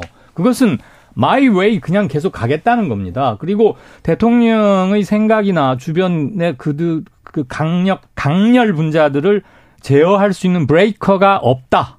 또는 있다고 해도 눈치 때문에 주변 분위기 때문에 작동될 수 없는 상태에 가고 있는 게 아닌가 계속 그런 쪽으로. 그래서 소통이나 협치와는 조금씩 더 멀어진다 이렇게 봐야겠죠. 예전엔 이런 어떤 좀 자극적인 키워드나 발언을 했을 때 일주일에 그래도 5만 건 정도는 언급량이 나와주면서 국민들의 관심을 좀 끌었다고 봐야 될 것 같아요. 그러나 최근에는 만 건이 안 넘습니다. 아 그래요? 기사에서나 이제 기사는 뭐 많이 나왔는데요. 1,800여 건 정도 나오지만 기사는 1,000건이 넘어 1,800건이면 엄청 많이 나왔죠. 그러나 그렇죠. 관심이 없군요. 이런 발언들은 이제는 음, 너무나 많이 접했고요. 이렇게 하면 할수록 갈수록 사실은 국민들의 외면을 받게 되는 그런 결과를 초래하지 않을까. 기존의 그동안의 어떤 결과를 봤을 때는 그런 그래프가 그려지네요. 아, 지금 핵무장론이 지금 그리고 전술핵, 전술핵 재배치 이런 단어들이 굉장히 한반도 평화를 정해야 저해하는 이런 발언들이 계속 쏟아지는데 기사는 많잖아요. 네. 관심은 별로 없군요. 이 그러니까 부분도 물론 뭐 기사에 대한 댓글은 좀 달릴 수 있는데 결국 관심이라 함은 이런 기사가 나오니 우리도 여기에 대해서 좀 생각해 봅시다 하고서 고민하고 뭐 생각하고 본인들이 이제 그걸 문장으로서 만들어서 음. 글로써 이거를 남겨야 되거든요. 그렇게까지 하지 않는다라는 거는 좀 제가 볼 때는 휘발적인 이슈라고 봐야 될 것 같습니다. 김상민님께서 정치의 품격 어디에 갔나요? 언제쯤 볼 수 있나요? 상당 기간 중에 상당 기간 동안은 좀 쉽지 않을 것 같습니다. 소장님. 이거는 네. 좀 방식을 좀 달리 해야 되지 않을까 저는 이렇게 어, 떻게 해야 그러니까 이슈를 이슈로 덮는다든지 그러니까 전액게 해결이 안 된 상황에서 지금 네. 국민들이 원하는 키워드를 먼저 뽑아서 그 방향을 제시하고 그 다음에 거기에 대해서 뭐 여당이나 야당 이제 뭐 문제가 생기면 그 부분들에 대한 이제 다른 이견을 가지고 국민들을 좀 어 더 설득해서 우리 쪽으로 좀 만드는 그런 노력들, 상식적인 것들을 좀 해야 되지 않을까 싶어요. 그러게요. 막말은 막말로 덮고 이슈를 이슈로 덮고 새 정부 출범 6개월 되어가지 않습니까? 꼭? 네. 그리고 12월 정기국회 어떻게 마무리될지가 굉장히 핵심 관심 사안인데 취임사로 돌아가면 됩니다. 취임사로요? 취임사에서 소통 강조했었습니다. 통합도 얘기했죠. 네. 자유도 얘기했어요. 자유만 얘기하는데 그 자유가 잘 뭔지 잘 모르겠는데 아 0328님께서 국민들은 관심 없고 기자들만 관심이 많은가 봐요 얘기하는데 이 지적도 좀 타당합니다. 음, 그렇네요. 네. 저도 기사는 그렇군요. 1,800건인데 네. 만 건이 안 된다는 건 정말 그게 그렇죠. 뉴스인데요, 그게. 네. 네. 아 이 부분 또 기자들도 좀 고민해 봐야 될 대목입니다. 정치인이 이렇게 말했어. 그게 기사가 중요한 게 아니죠. 근데 사실은 이게 기사가 많이 쏟아지는 것도 거의 복붙이 많잖아요. 그러니까 네. 언론사라고 본인들을 부르는 곳들이 많다 보니 이렇게 계속 똑같은 키워드로 반복적으로 생산되는 게 좀 문제라고 보여집니다. 아, 이 언론은 또 어떻게 해야 될지 아우 고민이 깊어집니다. 여론과 민심 여기서 읽어봤습니다. 이강윤, 전민기, 전민기, 이강윤 두 분 감사합니다. 고맙습니다. 고맙습니다. 아, 주진우 라이브는 여기서 아, 마치겠습니다. 다음 주에는 저희 조금 더 조금 건설적인 희망적인 그런 얘기를 조금 해야 되는데 찾아보기로 했잖아요. 찾아보기로 했잖아요. 우리 좀 찾아보자고요. 그런데 국민의힘 당권 도전 선언 계속되면서 계속해서 뭐, 뭐, 뭐혀 깨물고 죽어라 뭐 총살감 이런 말만 나오니까 찾기가 참 민망해지는데. 네, 그래도 좀 그래도 희망, 찾아 희망적인 뉴스, 희망적인 여론을 주도할 만한 이슈 우리가 좀 만들어 보자고요. 전민기 팀장님만 믿겠습니다. 제가, 제가 무슨 뭘 할 수 있을까요? 아무튼 빅데이터의 힘을 좀 믿어보겠습니다. 한번 뽑아보겠습니다. 네. 아. 내일은 국민의힘 당권 도전한 황교안 전 국무총리 네. 모십니다. 이분은 또 어떤 얘기를 할지 네. 우리 사회는 어디로 가는 걸지 네, 희망적인 메시지를 던질 수 있을지 또 고민해 보겠습니다. 더 노력하겠습니다. 저희라도 좀 찾아보자고요. 제가 잘못했습니다. 제가 좀 찾아보겠습니다. 아, 저는 내일 오후 5시 5분에 돌아오겠습니다. 지금까지 주진우였습니다. 아우 희망적인 뉴스 찾아야 되는데.